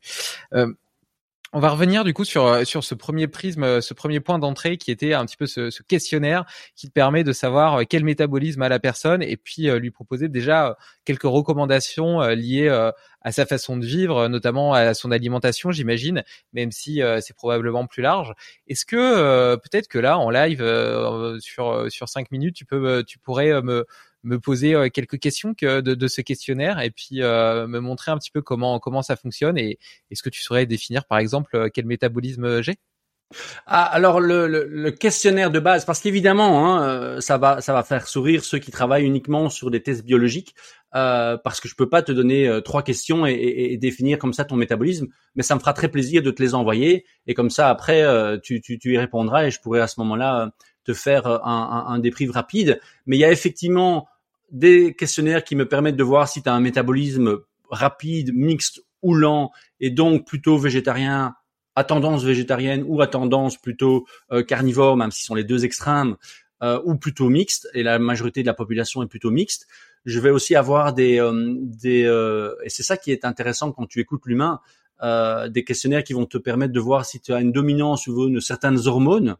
Euh, ça c'est euh, Abravanel qui a, qui a fait ces études-là euh, aussi sur l'observation. Mais aujourd'hui, on peut se rendre compte qu'il y a effectivement des liens avec la génétique. C'est d'avoir des gens qui sont plutôt à dominance thyroïdienne et des gens qui sont plutôt à dominance des glandes surrénales. Et tu vois au niveau de la personnalité, quelqu'un qui est plutôt thyroïdien, c'est quelqu'un qui va être meilleur dans les sports d'endurance et qui va être meilleur dans les projets à long terme alors que celui qui est plutôt à dominance surrénale, il va plutôt aimer les sports avec l'adrénaline et il va aimer euh, les, challenges à court terme. C'est typiquement le vendeur, tu vois, le vendeur qui adore l'adrénaline à la fois du saut en parachute, à la fois euh, de la vente, parce que s'il a fait 10 ventes aujourd'hui, il est content, tu vois. Alors, évidemment, euh, en écoutant le, podcast avec Denis Richer, je sais que tout ce qui est évaluation comme ça, c'est parfois un peu mal compris moi, ça me permet d'avoir des, des références. Ne pas mettre une personne dans les cases, mais de voir les références. Et quand j'ai toutes ces euh, évaluations, tu vois, David, moi, mon travail, c'est me dire, mais qu'est-ce que cet organisme veut, de quoi il a besoin pour pouvoir trouver l'équilibre? Est-ce qu'il y a effectivement un épuisement hormonal? Est-ce qu'il y a un épuisement du système nerveux? Est-ce qu'il y a un épuisement mental? Et là, c'est euh, Braverman, Eric Braverman, qui a euh, établit des, des, questionnaires pour évaluer la dominance au niveau de tes neurotransmetteurs. Donc il y a des gens qui sont beaucoup plus créatifs, il y a des gens qui sont beaucoup plus relax, mais quelque part heureusement, parce que si le monde est fait de 7 milliards d'artistes, on serait toujours euh, dans les grottes en train de faire de belles fresques. C'est génial, le monde serait très joli, mais on serait toujours en train autour d'un feu à euh, sans guitare, à, à chanter a cappella et à dessiner c'est peut-être un meilleur monde qu'aujourd'hui, ça à voir. Mais si on était tous des personnalités, euh, je dirais, euh, de type adrénal, euh, adrénaline ou surrénal, bah on serait probablement tout, euh, le monde serait déjà probablement euh, explosé parce que tout le monde aurait voulu euh, développer son propre système et on aurait été dans, dans l'anarchie. Donc quelque part, quand tu observes ça, oui bien sûr, on n'est pas encore sur des tests génétiques, et finalement, ça s'est confirmé. Quand je fais des, tests auto-évaluation, ça va aussi dépendre de la manière dont la personne se connaît.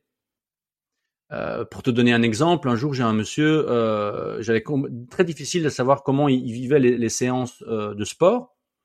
Puis à un moment, je lui dis mais tu as mangé quoi hier soir? Il savait plus.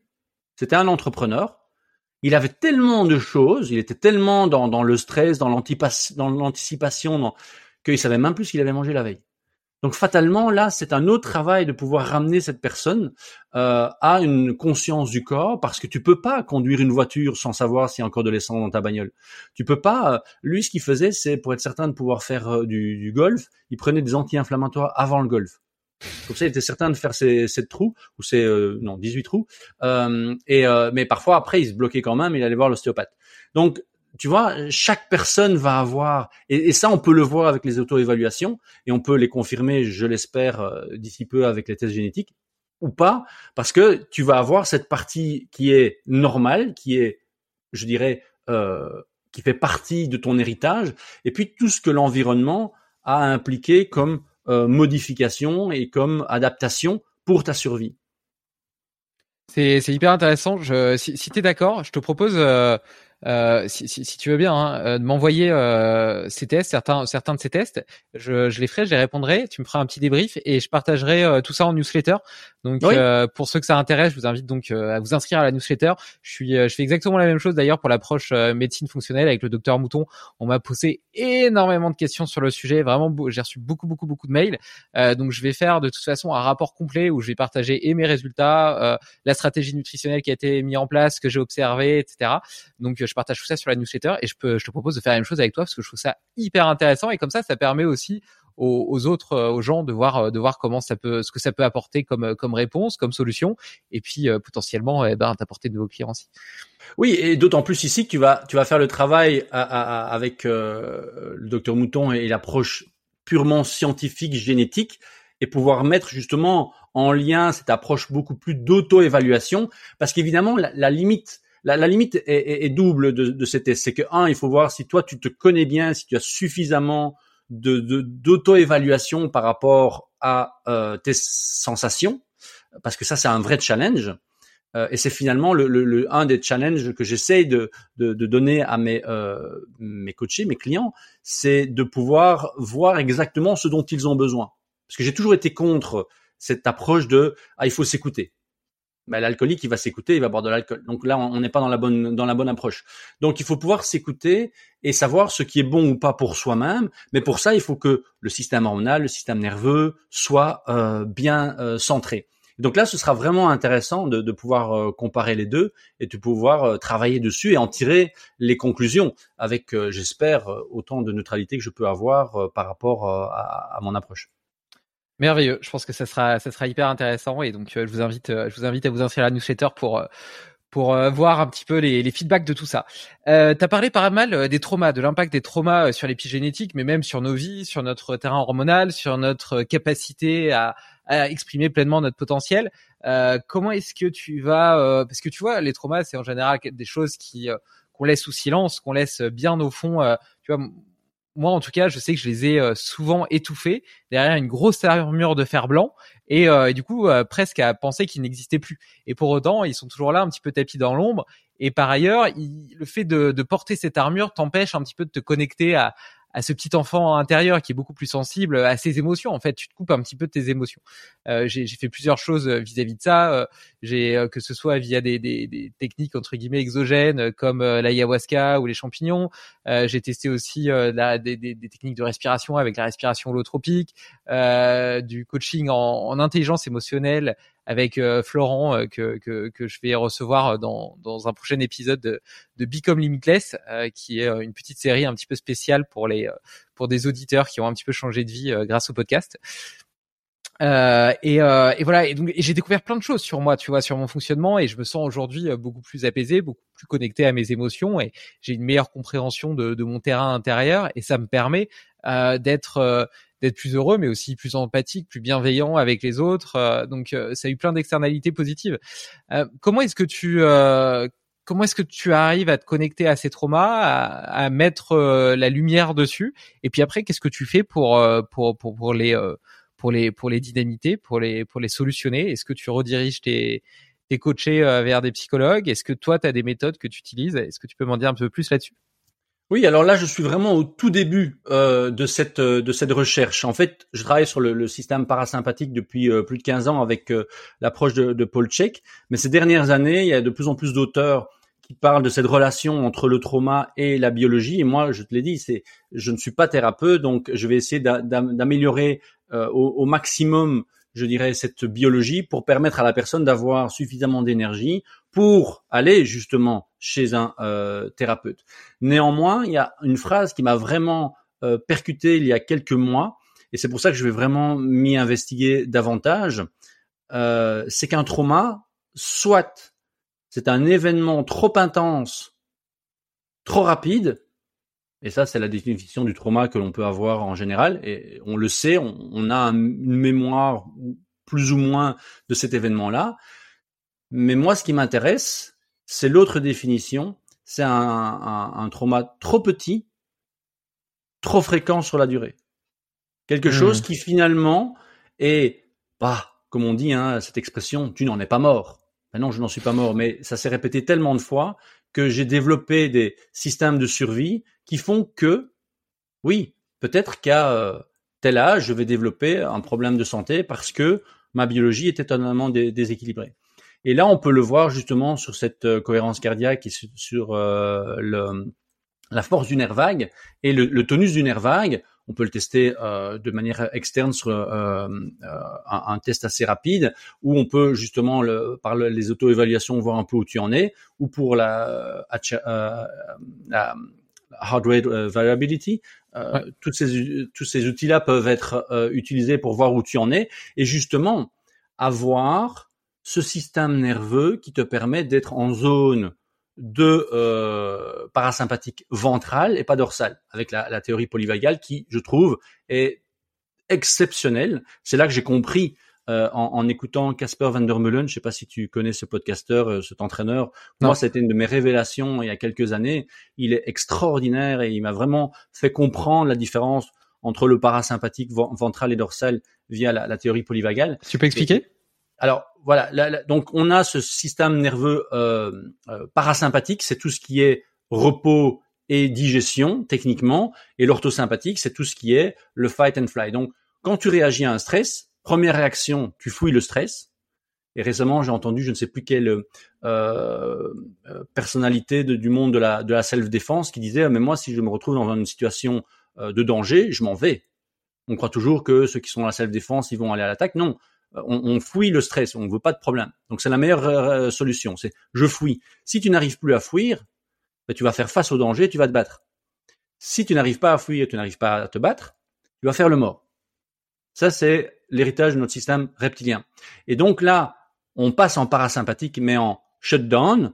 Et donc tu as tous les organes qui sont euh, déconnectés et tu as euh, des gens qui peuvent rester justement dans cette troisième version euh, c'est le parasympathique dorsal que l'on a hérité justement dans notre évolution et qui nous permet de survivre en faisant le mort. Et c'est la dernière chose à faire. Parce que si tu fuis ou si tu te bats, même si c'est à travers le sport, un trail, des sports de combat, etc., mais au moins tu dégages ton énergie physique euh, et donc euh, de stress. Si tu passes en parasympathique dorsal, tu peux avoir des problèmes digestifs, tu peux avoir des problèmes justement du tonus euh, du, nerf vague, parce que c'est euh, finalement le moment où tu vas t'évanouir. Si tu t'évanouis, c'est une manière de faire le mort et de faire passer le, le, stress. Maintenant, ce qui se passe, c'est que ce système nerveux, c'est pas 100% ou 0%. Donc tu peux être dans une pseudo euh, évanouissement entre guillemets euh, toute ta vie, chaque fois qu'il y a un stress. Hein, c'est la personne qui dès qu'il y a un stress, il sait pas quoi faire. Il freeze. Mais si ça se répète, ben finalement, tu vas entraîner ton système parasympathique à être de cette manière-là. Et tu risques d'avoir des problèmes euh, toute ta vie de constipation euh, au niveau intestinal. Et même si tu manges super bien, même si tu fais des exercices de respiration, tant que ton système nerveux de survie est branché sur cette unique option, ben, tu n'y arriveras pas. Alors que quand tu passes en parasympathique ventral, que l'on a développé justement avec, euh, je dirais, euh, notre euh, humanité, parce que ce, ce système parasympathique ventral, tu le développes en étant en contact avec un autre être humain, en le regardant dans les yeux, en, le en lui souriant. Donc le fait de sourire, moi je, je sais que j'ai un travail encore à faire là-dessus, parce que quand je vois mes, mes vidéos, en général, j'ai l'impression que je fais la tête tout le temps. Pourtant, intérieurement, je suis content d'être là. Mais j'ai effectivement probablement acquis une, euh, une réaction plutôt de euh, freeze, de euh, shutdown, que de mise en action. Et donc, et, ce qui est passionnant, c'est que quand tu regardes les zones bleues, par exemple, j'imagine que tu as déjà entendu parler des, des, zones bleues, ces, ces zones, voilà, où on a retrouvé, où on a observé les seniors qui avaient une longévité exceptionnelle et une santé physique et mentale exceptionnelle, eh bien, il y a des points communs euh, dans ces zones bleues, c'est qu'ils ont tous une manière de lâcher prise, ils ont tous une croyance, quelle qu'elle soit, ils ont tous une communauté et un cercle d'amis proches pour justement pouvoir être toi-même. Donc on développe et on renforce ce système nerveux parasympathique ventral, là où tu vas avoir le lien entre euh, le deuxième cerveau et le cerveau et euh, cet effet anti-inflammatoire, en étant avec tes pairs en toute sécurité, tu peux vraiment être toi-même, tu n'as pas à jouer un, rôle à gauche et à droite. Et donc cette, mise en avant euh, de ce phénomène parasympathique, orthosympathique, avec les évaluations, définir si la personne est plutôt dans une dominance orthosympathique ou parasympathique, et si c'est parasympathique, est-ce que c'est euh, ventral ou dorsal? Et donc ça, c'est en ce moment, puisque je n'ai pas encore terminé les, formations au niveau de, l'étude de la biologie des traumas, c'est surtout intuitif par des regroupements par rapport à ce que la personne va me dire. Tu vois, récemment, j'ai une, coachée qui m'a dit, ah bah oui, mais moi, euh, depuis que mes parents sont euh, divorcés, j'étais toute petite, euh, ma maman m'a dit que l'extérieur était dangereux. Donc elle est persuadée que en dehors de sa maison, c'est dangereux. Aujourd'hui, elle est adulte, elle a réussi dans sa vie, mais elle a des problèmes de concentration, mais elle a des problèmes de respiration. J'ai fait le, test de, Bolt hier avec elle. Elle est à 10 secondes. Tu connais le test de Bolt, il faut au moins 40 secondes d'apnée en expiration. Mais ça, ça veut dire qu'effectivement, elle est depuis 39 euh, ans en euh, survie et euh, elle n'arrive plus à perdre de poids, elle est anxieuse, mais à l'extérieur, elle fonctionne bien. on pourrait lui dire, ben voilà, tu vois, tu n'en es pas morte. Mais son sa, manière de fonctionner est totalement opposée à la guérison, parce que le, parasympathique ventral, c'est la guérison. C'est la digestion, la guérison, euh, la, euh, la récupération, pas le, dorsal. Tu, tu, as des personnes qui, après un, gros stress, David, vont avoir facile à s'endormir. Ben ça, c'est une réaction du parasympathique euh, dorsal.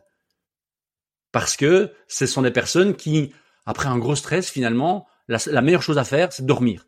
Parce que ça va mimer le fait de faire le mort et de faire que le lendemain, euh, le stress sera parti. Sauf que le stress d'aujourd'hui n'est pas un stress euh, réel, enfin un stress physique. Si tu as un vrai stress, tu vas, tu vas fuir, tu vas te battre. Tu vas pas euh, t'endormir. Ouais, bah c'est pas c'est pas mon cas. Je te rassure, moi, je peux pas me coucher et, ça d'ailleurs depuis toujours en étant en conflit avec quelqu'un. Je déteste ça. C'est quelque chose qui est plus fort que moi. Je c'est impossible, tu vois. Je préférerais bah, je, préfère laisser euh, tout mon ego et même euh, mes valeurs, etc. de côté pour régler un conflit avant d'aller dormir parce que sinon c'est pas possible. Mais euh, t'as dit, tu vois, justement sur cette, je voudrais juste rebondir sur cette peur de l'extérieur de la coachée dont tu parlais. Ça me fait penser aux quatre accords Toltec et notamment le premier qui dit la parole est un pouvoir, un pouvoir magique. Ça peut être un pouvoir bienfaisant ou malfaisant. Et on a tendance à sous-estimer le pouvoir de la parole parce que c'est tellement facile de parler, déblatérer, déblatérer, déblatérer, de dire des choses parfois sur le coup de la colère qui sont méchantes et blessantes ou même parfois sans s'en rendre compte simplement parce qu'on est fatigué. Et il prenait cet exemple qui était, euh, je trouve, extrêmement parlant d'une mère qui rentre fatiguée euh, de sa journée de travail, etc. Et puis elle rentre chez elle et puis euh, ses enfants, sa fille est en train de chanter à tue-tête hyper fort, ça lui fait mal à la tête, elle en peut plus et du coup elle lui dit tais-toi, tu chantes mal. Et cette petite phrase de rien du tout va s'entrer, entrer dans sa tête, germer petit à petit, et elle va grandir avec la conviction qu'elle chante mal, donc plus jamais elle osera chanter. Et quand elle aura 20 ans, et eh ben avec toutes ses copines, euh, ses copines en boîte, etc., vont chanter, vont danser, et elle, elle osera pas parce que elle a ancré la croyance qu'elle chantait mal, alors que peut-être c'est complètement faux, et simplement parce qu'un jour sa mère a perdu ses moyens, et on comprend, on peut tous perdre nos moyens et la maîtrise de soi-même, mais vraiment, je pense que c'est très important de reprendre, euh, d'avoir vraiment à l'esprit la conscience puissante du choix des mots et de, de ce qu'on dit aux gens. Euh, que ce soit positif, négatif, euh, parce que ça peut, parce que là je le présente sous le prisme négatif, mais ça peut être aussi un pouvoir bienfaisant. Parfois, euh, quelqu'un va mal, etc., et on n'imagine pas euh, la puissance que peut avoir euh, les mots qu'on va lui dire, ou même quelqu'un qui, qui, qui, va normalement et qui a pas de problème. Simplement, ça peut allumer la petite lumière dans sa tête et tu vois, notre vie a un grand puzzle et parfois c'est des événements complètement insignifiants qui nous ont mis sur le chemin de notre destin et qui nous ont permis euh, de devenir la personne qu'on est. Et si on en, si on en est fier, eh ben on peut être extrêmement, avoir énormément de gratitude pour ce moment qui pour autant était peut-être simplement un gars que t'as croisé dans la rue qui t'a dit bonjour avec le sourire un jour où t'allais pas bien. Mais cet exemple-là résume extrêmement bien notre conversation depuis le début, euh, David, parce que cette personne à qui on a dit euh, tais-toi, tu chantes mal, si ça vient de la maman ou du papa, qui sont normalement les gens qui sont là pour nous élever, pour nous protéger, mais déjà inconsciemment, ça peut être ne chante pas, c'est dangereux. Première chose. Deuxième chose, ne chante pas, ne t'exprime pas. Et donc oui, tu parles de l'exemple de, de, ces copines qui chantent et qui dansent en boîte de nuit, mais ça peut aller jusqu'à ne plus s'exprimer. Et quand on ne sait pas s'exprimer, ça peut entraîner justement toute une série de euh, déséquilibres pathologiques qui finalement vont s'exprimer. Et c'est ça que euh, euh, la, l'étude de la santé de manière holistique et globale. Et aujourd'hui, on a des auteurs exceptionnels. Le, le, le prochain euh, interview que je vais avoir, mais bon, ça va dépendre un petit peu du timing par rapport à, à, nos podcasts chacun. Mais euh, tu, tu, je vais t'inviter à aller voir sa, sa biographie. C'est, un médecin, c'est un homéopathe. Il a fait, il, a une carrière extraordinaire. Et tout son travail sur l'arbre généalogique est basé sur des, euh, des, la biologie, donc des evidence-based medicine. Euh, donc c'est vraiment aujourd'hui, encore une fois, on est à, à, une période où on a toute cette connaissance pour sortir de cette survie, sortir de tout ce qui s'est passé, parce qu'encore une fois, euh, tout ce qui nous est arrivé arrive pour une raison. Donc on, on va pas blâmer, il y a, y a, personne à blâmer. Si cette personne a reçu euh, euh cette phrase de sa maman, tais-toi, tu, euh, euh, tu ne tu chantes mal tu, chantes mal, elle a le choix. Soit elle va exprimer ce frein d'expression par une maladie, soit elle va aller au-delà et elle va justement exprimer d'autant plus ce qu'elle a à dire, ce qu'elle a exprimé, que ce soit par la voix ou par l'écriture ou que sais-je, et elle va être sur son chemin. Et donc c'est ça que je trouve passionnant, c'est qu'aujourd'hui on a suffisamment de connaissances pour, par rapport à toute cette analyse, à la fois génétique, donc scientifique, qui ne vient finalement que confirmer ce qu'on sait depuis des générations. Et c'est ça qui est passionnant. J'adore écouter euh, ton, ton dernier, enfin ton dernier, euh, quand tu as euh, interviewé Anthony. C'est un de mes euh, podcasts préférés. Je l'ai pas encore terminé. Je, je, suis, tu es dans mes oreilles tous les matins quand je vais faire ma, balade. Il était long en même temps. Il faisait trois heures. Hein. Ouais, ouais. Donc euh, j'ai quelques jours encore à, à, me balader avec toi dans mes oreilles, mais euh, c'est passionnant parce que j'ai ces informations scientifiques qui viennent confirmer ou infirmer des conclusions que j'avais faites ou, ou, via des, des, des, lectures que j'ai faites pour pouvoir avoir un meilleur coaching, avoir un meilleur euh, discours. Mais on a ces informations là aujourd'hui.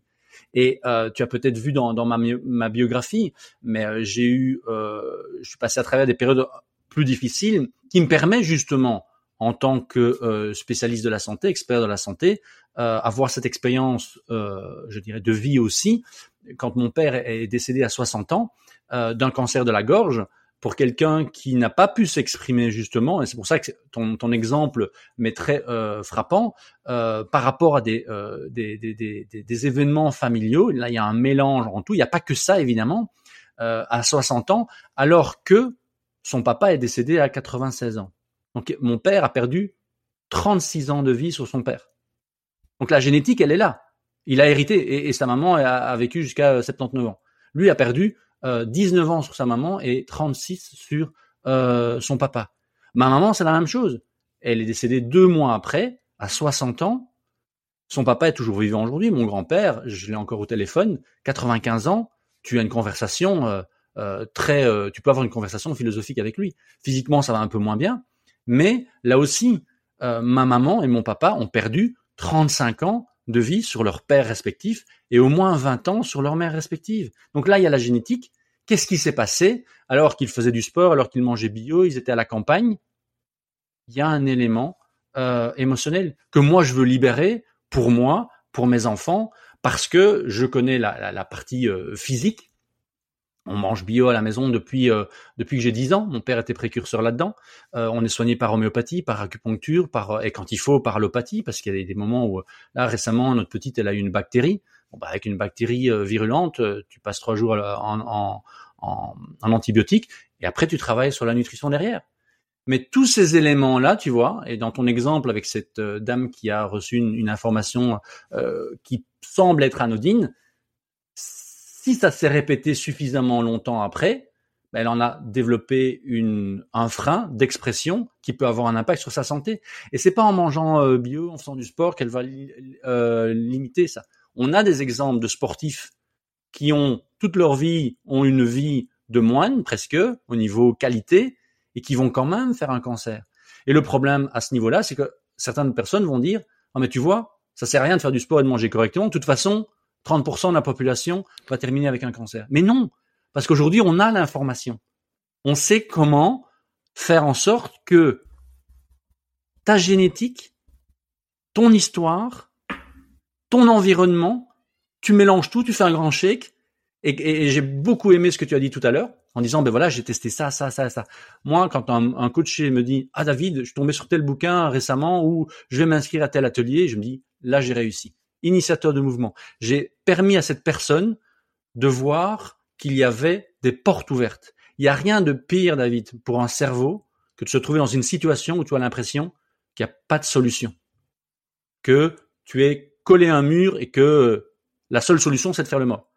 Et c'est pour ça que je vais vraiment aller dans cette direction-là, euh, quitte, euh, quitte à faire un, master en neurosciences pour avoir les bases euh, scientifiques. Euh, mon épouse a, repris des études en, psychologie et, je me nourris de tout ce qu'elle apprend au niveau de la psychologie culturelle. C'est génial parce que on est parti de Belgique en plein confinement, on est arrivé au Canada, c'était beaucoup plus souple. Après, le Canada a pris d'autres directions et je peux vivre cette différence culturelle et comment les gens vivent le stress, s'adaptent au stress. Et ça, c'est c'est l'école de la vie, mais tu, tu, es bien placé pour le savoir. On, a discuté de ton parcours dans, dans ton interview, et, et, et quand j'entends euh, tes podcasts, tes, interviews et l'impact que tu peux avoir sur ta communauté, on est vraiment dans une période extraordinaire, géniale. Eh ben, écoute, merci pour tous ces compliments. Déjà, ça, me touche. Euh, il y a plein de choses que j'ai envie de dire pour rebondir. Euh, déjà, je vais citer deux autres podcasts justement que j'ai fait. Un avec Eric Lacroix, qui euh, malgré le fait qu'il était extrêmement sportif, qu'il faisait des ultra trails, etc., a fait un infarctus et qui relie principalement au stress justement. Donc, tu as tout à fait raison dans ce que tu dis. Et, et pour autant, euh, et ça, ça mérite les poils quand, quand j'entends justement des, des, gens dire ah bah il était sportif et tout et pourtant il est mort à 50 ans de ceci ou de cela. Euh, Sous-entendu, ça sert à rien. Cette espèce de résignation sous, sous prétexte que eh ben bien évidemment on contrôle pas toutes les données et puis euh, tu peux aussi mourir écrasé en sortant de chez toi. Euh, dans ce cas-là, il faut rien faire. Déjà parce que c'est faux d'un point de vue statistique, euh, le fait d'avoir de bonnes habitudes de vie augmente l'espérance de vie de 14 ans pour les femmes et de 12 ans pour les hommes. C'est quand même pas rien. Donc au lieu de mourir à 84, tu meurs à 95, euh, voire presque 100 ans. Donc euh, c'est des années en plus. Et puis surtout, même indépendamment de ça, toutes les toutes les années au quotidien, tu vois, moi je me sens tellement bien dans ma vie, putain. Mais et, et, ça, ça a pas de prix, tu vois. Et donc quelque part, entre guillemets, même si je meurs à 60 ans, j'ai l'impression que mes journées elles comptent double. Elles comptent double parce que j'ai plus d'énergie, je peux faire plus de choses, je les fais mieux, je les fais en, en vibrant avec mon cœur, avec euh, avec toutes les cellules de mon être. Toutes les cellules de mon être contribuent à me faire avancer dans la direction que j'ai choisie. Et ça, c'est un sentiment de d'épanouissement, de satisfaction personnelle qui est incroyable. Et qu'est-ce qui donne l'impression d'avoir eu une vie euh, pleine et remplie? Ben, c'est les souvenirs, la qualité des émotions que tu as vécues, des expériences que tu as eues. Et ça, eh ben moi j'en ai plein, j'en ai plein parce que j'ai une forme, une énergie qui me permet de vivre. Donc c'est pas seulement le but de d'avoir une vie saine, c'est pas seulement d'essayer de rallonger la vie et d'ajouter des années à la vie pour ajouter des années à la vie, mais plutôt de la vie aux années et ça commence dès maintenant. J'ai 31 ans aujourd'hui et je me sens plus en forme qu'à mes 20 ans. Euh, alors que alors qu'à 20 ans je prenais de la coke pour essayer d'être plus plus efficace. Et euh, donc euh, donc voilà, donc je voulais quand même donner mon point de vue là-dessus parce que cette espèce de résignation, tu vois, je l'ai entendu encore il y a pas longtemps. Euh, j'étais à un dîner avec quelqu'un qui pourtant est en sixième ou septième année de, de médecine, tu vois, qui se dédie, quand même à essayer d'aider les gens et qui dit ah bah voilà j'ai eu euh, un, un, patient à 50 ans qui a fait un infarctus euh, et pourtant il faisait du sport, et il mangeait bien. Euh, alors déjà elle est, elle a un biais qui est le fait que évidemment elle reçoit à l'hôpital tous les gens qui vont pas bien et pas tous ceux qui justement ne sont pas arrivés à l'hôpital parce qu'ils avaient une vie saine. Et puis en plus, cette espèce de de, de philosophie qu'elle diffuse alors qu'elle est médecin mais moi ça m'a donné envie du foutre des baffes. Euh, pourtant je suis quelqu'un de pacifiste et de bienveillant mais, donc voilà. Donc je, réagis un peu fortement là-dessus mais j'avais envie quand même de, de, de, partager mon point de vue euh, sur, le sujet. Mais tu le partages très bien en disant que voilà tu, as fait d'autres euh, un, un, travail grâce à cette énergie cette ouverture d'esprit. Tu allais faire un travail émotionnel tu allais faire grâce au podcast finalement euh, ben, c'est une partie de ton expression qui est, qui, est, qui est géniale. Si toi, tu dois t'exprimer via le podcast, même si tu fais parler les autres, ben, on, on, suit ton évolution et, et, on suit tes newsletters. Et donc, et, et ça, c'est quelque chose qui, qui fait partie pour moi du puzzle de la santé, tu en as parlé tout à l'heure, mais c'est pas simplement courir et manger de la salade qui fera qu'on va prendre 14 ans en plus. On le voit dans les zones bleues, il faut avoir un but dans la vie, il faut avoir une communauté avec laquelle on est bien. Et ça, mmh. effectivement, ça n'a pas de prix. Bien sûr que notre alimentation va être importante aussi. Et tout ça mis ensemble, parce qu'il faut pas oublier que les statistiques restent des statistiques. Je te l'ai dit tout à l'heure, à la fois les statistiques sont énormes parce qu'ils nous permettent de voir les grandes lignes directrices, à la fois tu es spécifique, je suis spécifique. Et quand on travaille en individuel, c'est ça qu'il faut aller voir, c'est ton histoire, c'est quoi? Où veux-tu aller? D'où tu viens? Et comment peut-on faire pour que, oui, on va avec humilité, parce que je trouve qu'aujourd'hui l'être humain a, ce manque d'humilité par rapport à ce qu'il est capable de faire. Si moi j'ai envie de vivre jusqu'à 100 ans, ce que j'aimerais bien, après je ferai mon maximum, mais c'est pas moi qui vais décider. Parce que même si mes grands-pères sont allés jusqu'à 96 euh, ans, euh, je sais pas si je ferai aussi bien qu'eux, parce que voilà, et, et, et, là, je vais même rebondir par rapport à ces deux grands-pères. L'un a vécu la déportation de quatre ans euh, en Allemagne et l'autre n'a pas vécu de grand euh, stress dans sa vie euh, de, de, la même manière. Donc tu vois, qu'est-ce qui fait que ces deux hommes sont arrivés à 96 ans et que mes parents ne sont pas arrivés alors qu'ils ont eu des vies totalement différentes? Ils faisaient pas de sport ni l'un ni l'autre et ils mangeaient pas spécialement. Euh, enfin si, mon grand-père paternel, c'était euh, les légumes du jardin et il bougeait beaucoup, l'autre pas du Puis tout. c'était c'était quand même une époque où il y avait beaucoup moins de produits ultra transformés, euh, ça avait rien à voir même sans faire attention. Moi je vois ma grand-mère, tu vois, elle a Exactement. 90 ans et quelques, elle vit toujours toute seule dans sa maison, dans sa grande propriété de 2 hectares, elle est tous les jours à 8 heures du mat en train de bosser dehors. Alors certes, elle fait pas de sport, mais en fait, elle est toute la journée dans son jardin à porter des branches, à planter etc. et élaguer des trucs, oui. donc elle est hyper active et euh, certes, elle mange pas spécialement bio d'ailleurs, elle a une théorie complètement abracabantesque qui est de dire euh, elle pense de toute façon que c'est bidon dans le sens où les agriculteurs bio pissent pareil sur leurs fruits selon elle et que les, trucs de la de l'agriculteur conventionnel ont tendance à se conserver plus longtemps et donc elle a l'impression que ce pouvoir magique euh, se transmet à elle-même. Mais bref, et pour autant, elle est en pleine forme à 90 ans. Mais pourquoi? Parce que derrière, malgré tout, elle a une, une, une, alimentation basée sur des produits bruts et non transformés. Elle Bien est sûr. active toute la journée, du matin au soir, donc il n'y a pas de sédentarité. Elle voit le soleil dès son lever et le coucher du soleil le soir. Elle est entourée de gens qu'elle aime.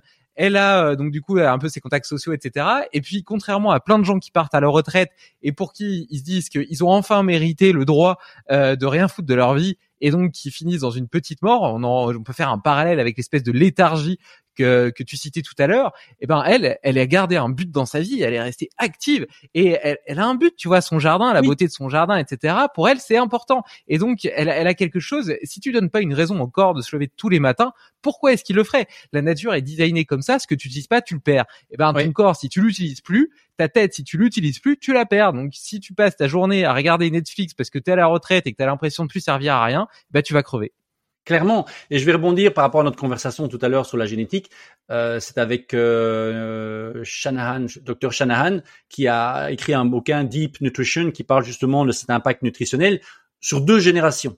Donc ta grand-mère et mes grands-parents, ils ont bénéficié de l'hygiène de vie de leurs parents, de leurs grands-parents, alors mmh. que nos enfants, ben, ils, ils bénéficient de notre hygiène de vie et de l'hygiène de vie de nos parents qui est déjà pollué par rapport à nos grands-parents qui sont influencés par les deux générations avant.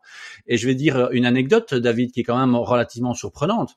Mais au Canada, tu as des clubs de baseball où 100% des gamins sont blessés. 100% des gamins de 14 ans dans certains clubs sont blessés. Mais au Canada et en Amérique du Nord, il y a déjà du soda et des fast-foods depuis les années 60.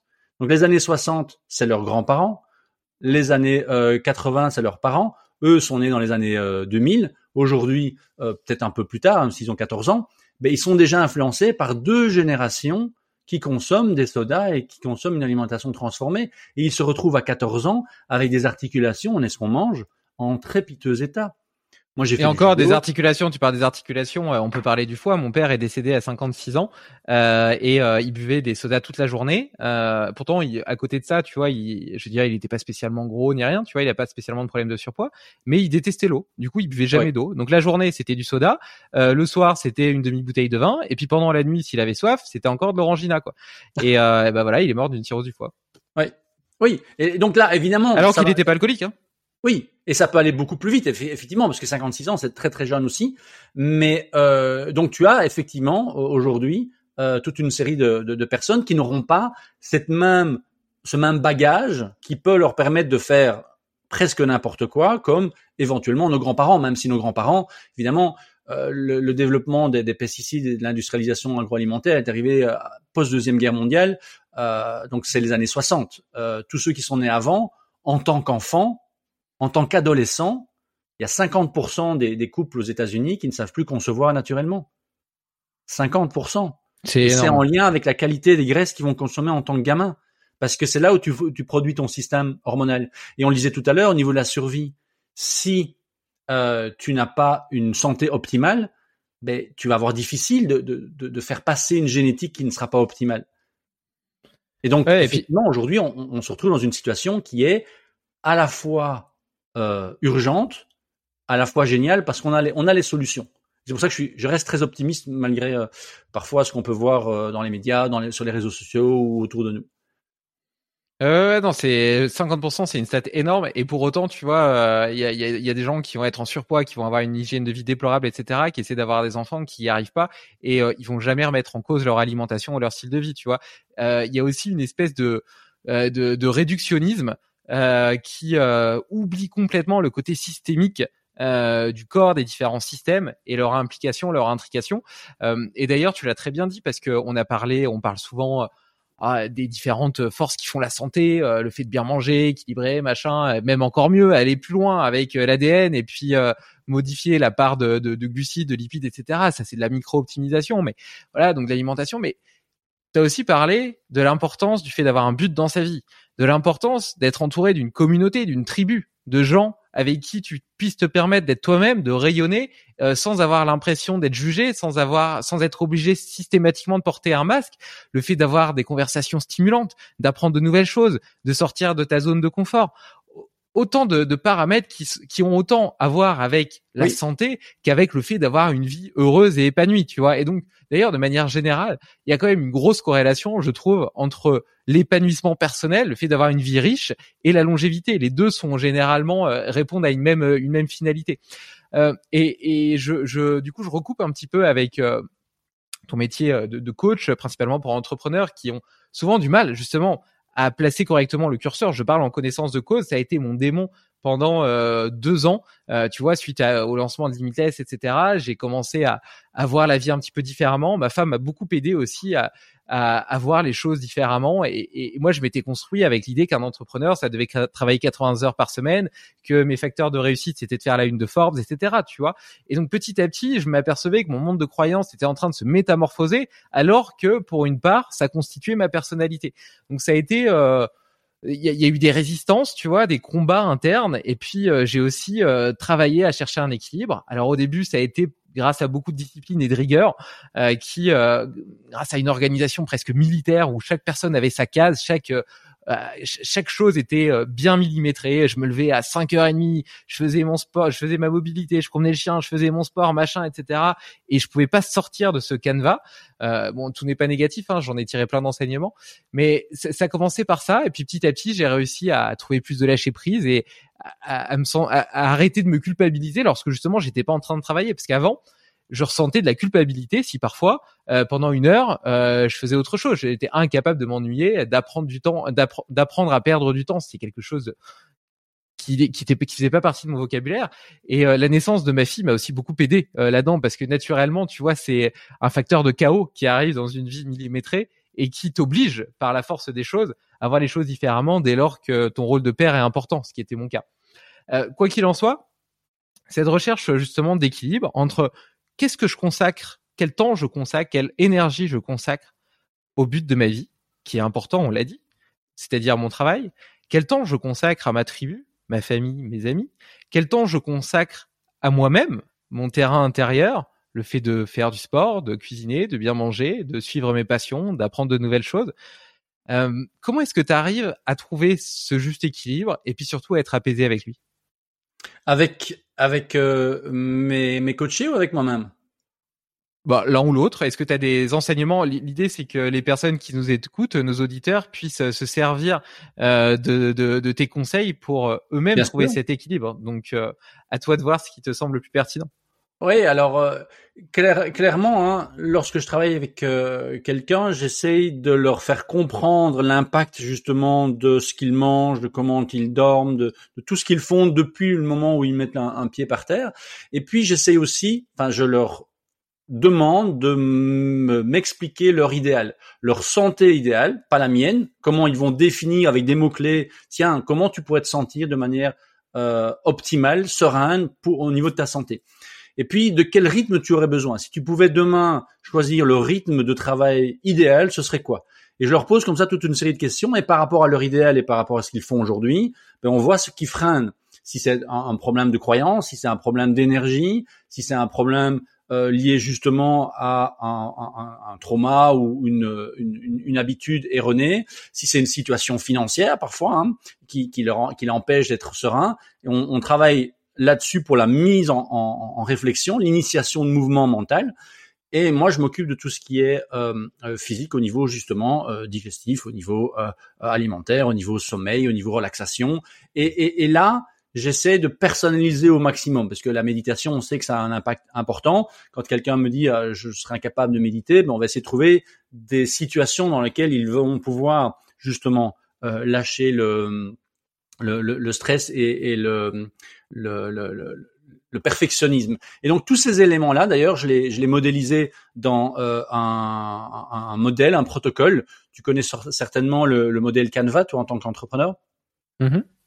Et donc il y a un auteur américain qui a fait le Business Model U, donc c'est le modèle Canva non pas pour une entreprise mais pour une carrière. J'ai suivi sa certification uniquement pour sortir de là une modélisation de ta santé. Et donc là maintenant ce que je fais avec mes mes, euh, clients, mes coachés depuis euh, quelques années, depuis cinq ans, c'est de se dire ok sur une page on va faire un état des lieux de la situation actuelle et on va faire un état des lieux de la situation optimale et comment on peut aller de l'un à l'autre au niveau de la santé.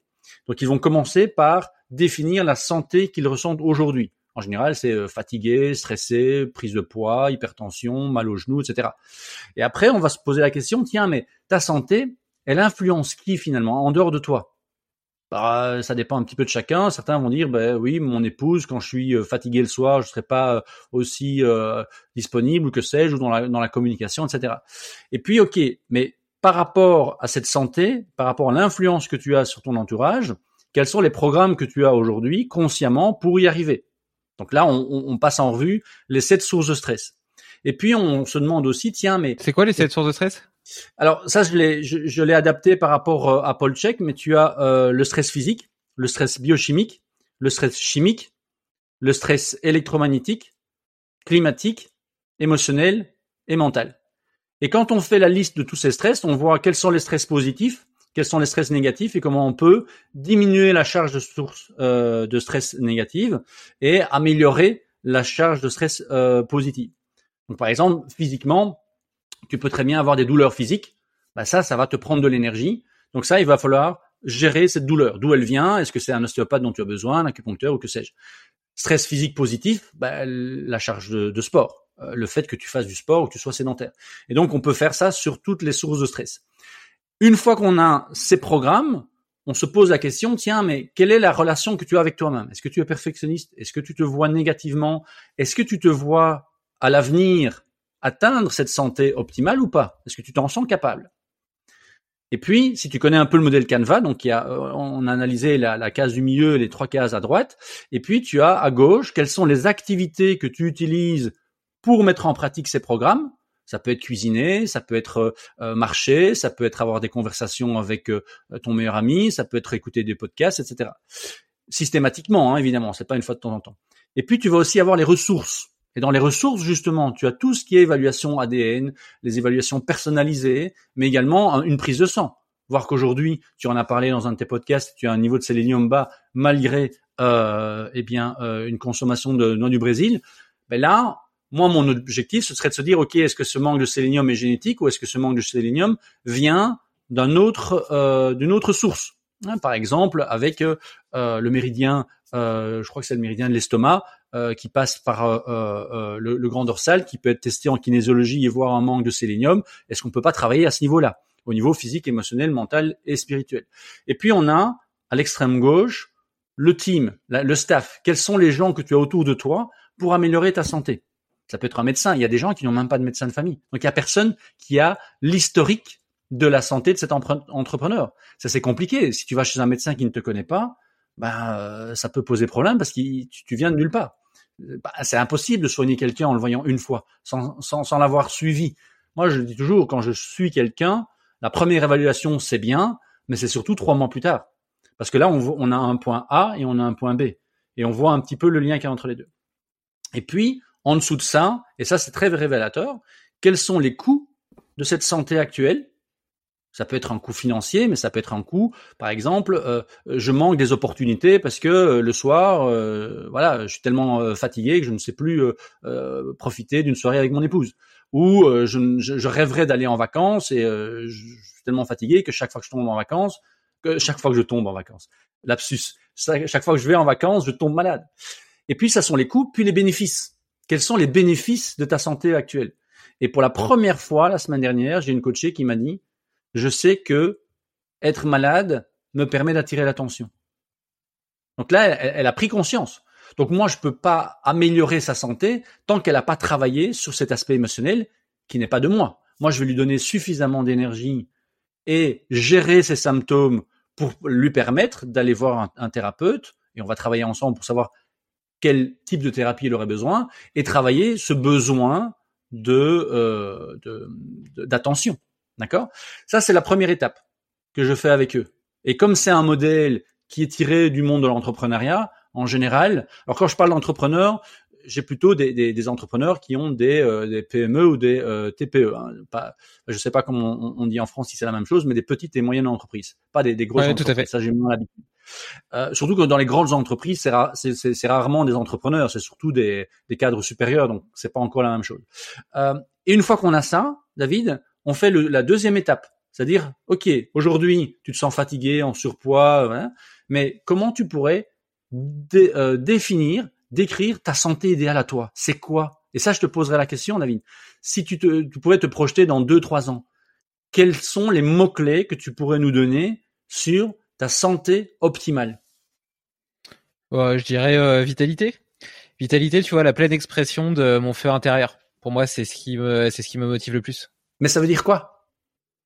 Ça veut dire me sentir euh, illimité, en capacité de faire n'importe quoi quoi que j'ai envie de faire, que ce soit un défi sportif, que ce soit lancer un nouveau projet entrepreneurial, que ce soit euh, passer euh, du temps avec ma fille. Euh, justement, tu vois, c'est ça aussi dans, dans, mon entreprise actuelle. petit à petit, elle a grossi et donc j'ai de plus en plus de responsabilités. J'ai fini par me sentir emprisonné dans mon rôle. j'ai j'ai envie d'avoir plus de liberté. de me sentir justement moins moins moins prisonnier de mes responsabilités et et, et capable de de, de, laisser s'exprimer pleinement mon exubérance. Tu vois, je pense qu'on est incarné dans un corps pour vivre une expérience de vie. Tu vois, c'est un peu comme un jeu vidéo, même si les conséquences sont potentiellement plus graves. Et on a oublié, on a oublié d'y jouer. Euh, on se fait tellement facilement happer et écraser par le poids des, des responsabilités, des crédits à rembourser, euh, euh de, de, de, de, ce que les autres font aussi, parce que ça nous influence. Tu vois, il y a cette espèce de biais, de biais social qui nous pousse à vivre un petit peu comme les autres. Et donc moi, ça fait un moment déjà que je suis sorti un petit peu de ce rang-là et que je vis différemment et je m'en d'autant plus heureux. Mais euh, mais voilà, je pense que ça, pour moi, le facteur clé de la santé, c'est le fait de sentir que j'ai aucune limite, que ce soit physique ou intellectuel. Et mon objectif, c'est pas d'être le meilleur. Tu vois, là, je fais une Spartan Ultra. Euh, moi, je suis pas spécialement euh, euh, bon en, trail, en endurance, quoi que ce soit. D'ailleurs, pour tout te dire, quand j'étais au collège ou au lycée, j'étais tellement mauvais que je séchais tous les cours quand il y avait de la, course à pied. Et j'ai même séché le cross. Euh, euh, j'ai pissé sur une clôture électrique de cheval. Et après, je me suis dit que j'ai été voir les pompiers qui étaient là pour l'événement en disant que je me sentais pas bien pour pas le faire parce que j'avais honte de courir et d'être dernier. Tu vois, il y avait aussi une forme de peur, tu vois, d'être jugé euh, qui, tu vois, on en revient un petit peu à cette liaison au trauma, et, etc. Tu vois, et, et maintenant aujourd'hui, euh, c'est presque une vengeance contre mon passé euh, que, que, que de m'amuser à, à, relever ce type de défi. Euh, mais mais voilà, tu vois, le fait de de, de, me sentir prêt à relever tous les défis du quotidien. Et là, j'ai parlé de sport, mais ça peut être, euh, tu vois, je viens, je viens de déménager, euh, euh, j'habite au quatrième du coup sans ascenseur, il a fallu tout porter. Et ben, je me suis senti tout à fait capable de le faire. Voilà. Et, et ben ça, c'est c'est bien, tu vois. J'aime bien cette citation qui dit que quand tu quand, quand, tu quand tu es fort à tout niveau, et ben le RPE de la vie diminue.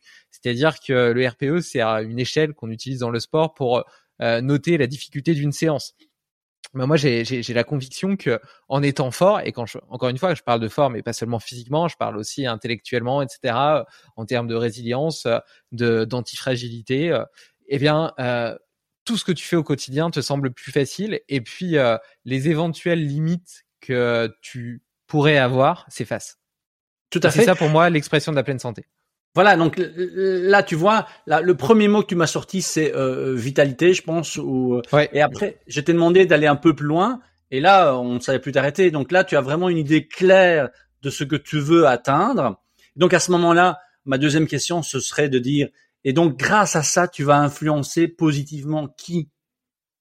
Bah, bah moi-même déjà, euh, moi-même euh, ma vie, mon épanouissement. Évidemment, euh, je considère que le fait d'être soi-même épanoui, en tout cas, moi tu vois, parmi mes valeurs fondamentales, il y a, y, a, y, a, y a vraiment cette idée de, de bienveillance, de, de, rapport humain. Tu vois, je suis quelqu'un, je, je, pense que de base, je suis quelqu'un d'un petit peu naïf et gentil. Et, et quand j'étais plus jeune, j'étais peut-être parfois déçu ou en tout cas blessé par la par la, par la dureté du monde.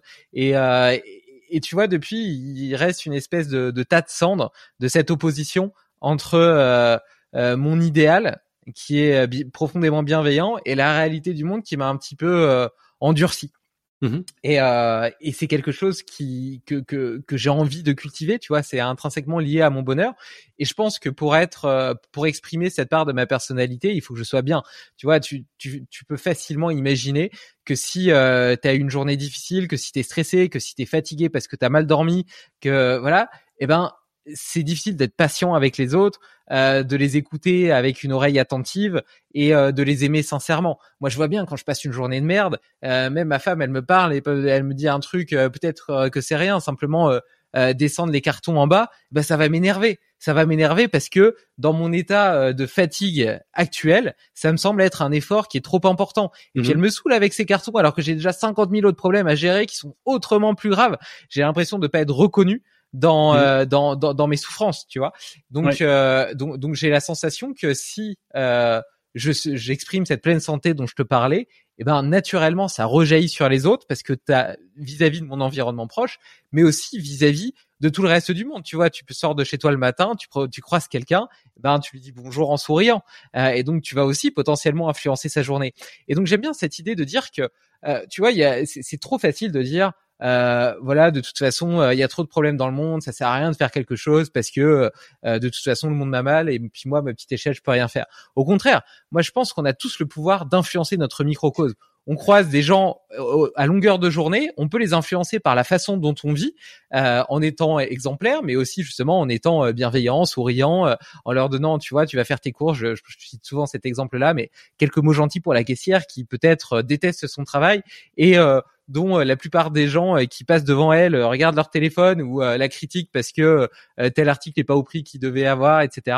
Eh ben, tu peux simplement parler un petit peu gentiment avec elle et ce simple petit geste pourrait changer sa journée et donc elle-même influencer son propre microcosme. Parce que si elle, elle passe une meilleure journée, eh ben ça va rejaillir sur ses enfants, sur son mari, qui eux-mêmes vont rejaillir sur les autres. Et donc tu as cet effet papillon, cet effet boule de neige que j'adore.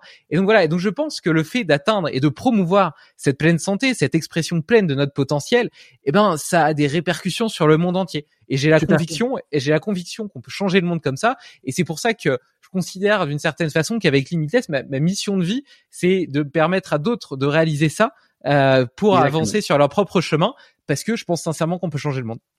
Exactement. Et donc tu vois ici, on est sur ta définition euh, de la santé qui va avoir une influence non pas uniquement sur toi, sur ton épouse, sur ta fille, qui sont évidemment les gens les plus proches, mais également sur tous les gens qui t'écoutent.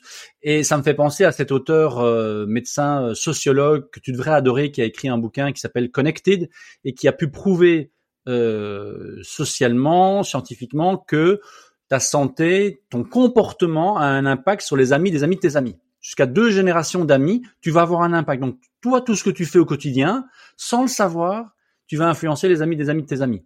Et on l'a bien senti durant la pandémie, on sentait qu'il y avait une lourdeur dans l'environnement parce que tout le monde, à travers le monde, était pris par cet état d'esprit-là. Donc, à l'inverse, si on arrive à changer des choses au quotidien, oui, on va influencer notre famille, oui, tu peux influencer euh, ta caissière, mais imagine que tu peux influencer les amis des amis de tes amis. Et là, tu te dis, waouh, mais ça va au-delà de mon petit écosystème. Donc c'est génial. Et chez certaines personnes, ça peut vraiment être une source de motivation.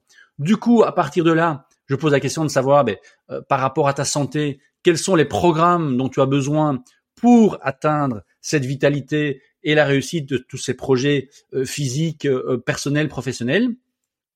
Avec les sept sources de stress et on analyse justement les sources de stress négatives dans ton quotidien, les sources de stress positives, les sources de stress traumatiques, d'abord hormétiques et puis traumatiques. Et alors, on, peut voir tout ce qui est à enlever, tout ce qui est à déléguer, tout ce qui est à maintenir et à renforcer. Et on peut voir aussi dans ton état d'esprit, tiens, qu'est-ce que tu aimerais changer vis-à-vis de la petite voix intérieure? Tu as parlé tout à l'heure de, tu avais peur de, de mal faire. Eh bien, est-ce que ça encore à l'heure actuelle et comment ça peut influencer justement l'impact sur la vision que tu as de ta santé optimale. Et donc là, on travaille également là-dessus. Et puis on va de l'autre côté de, de, de, la modélisation, on se dit de, de quelle activité as-tu besoin? Euh, de quelles ressources as-tu besoin aujourd'hui? Ben, On va le faire ensemble. Tu as déjà fait un gros travail au niveau génétique. On peut faire ça au niveau de la différenciation, au niveau de ton métabolisme et de tout ce que tu pourrais apprendre, parce que ça, c'est une source inépuisable. Il y a ton histoire, il y a l'histoire de ton arbre euh, généalogique. Il y, a, il y, a, plein de ressources là qui peuvent t'aider à comprendre qui tu es.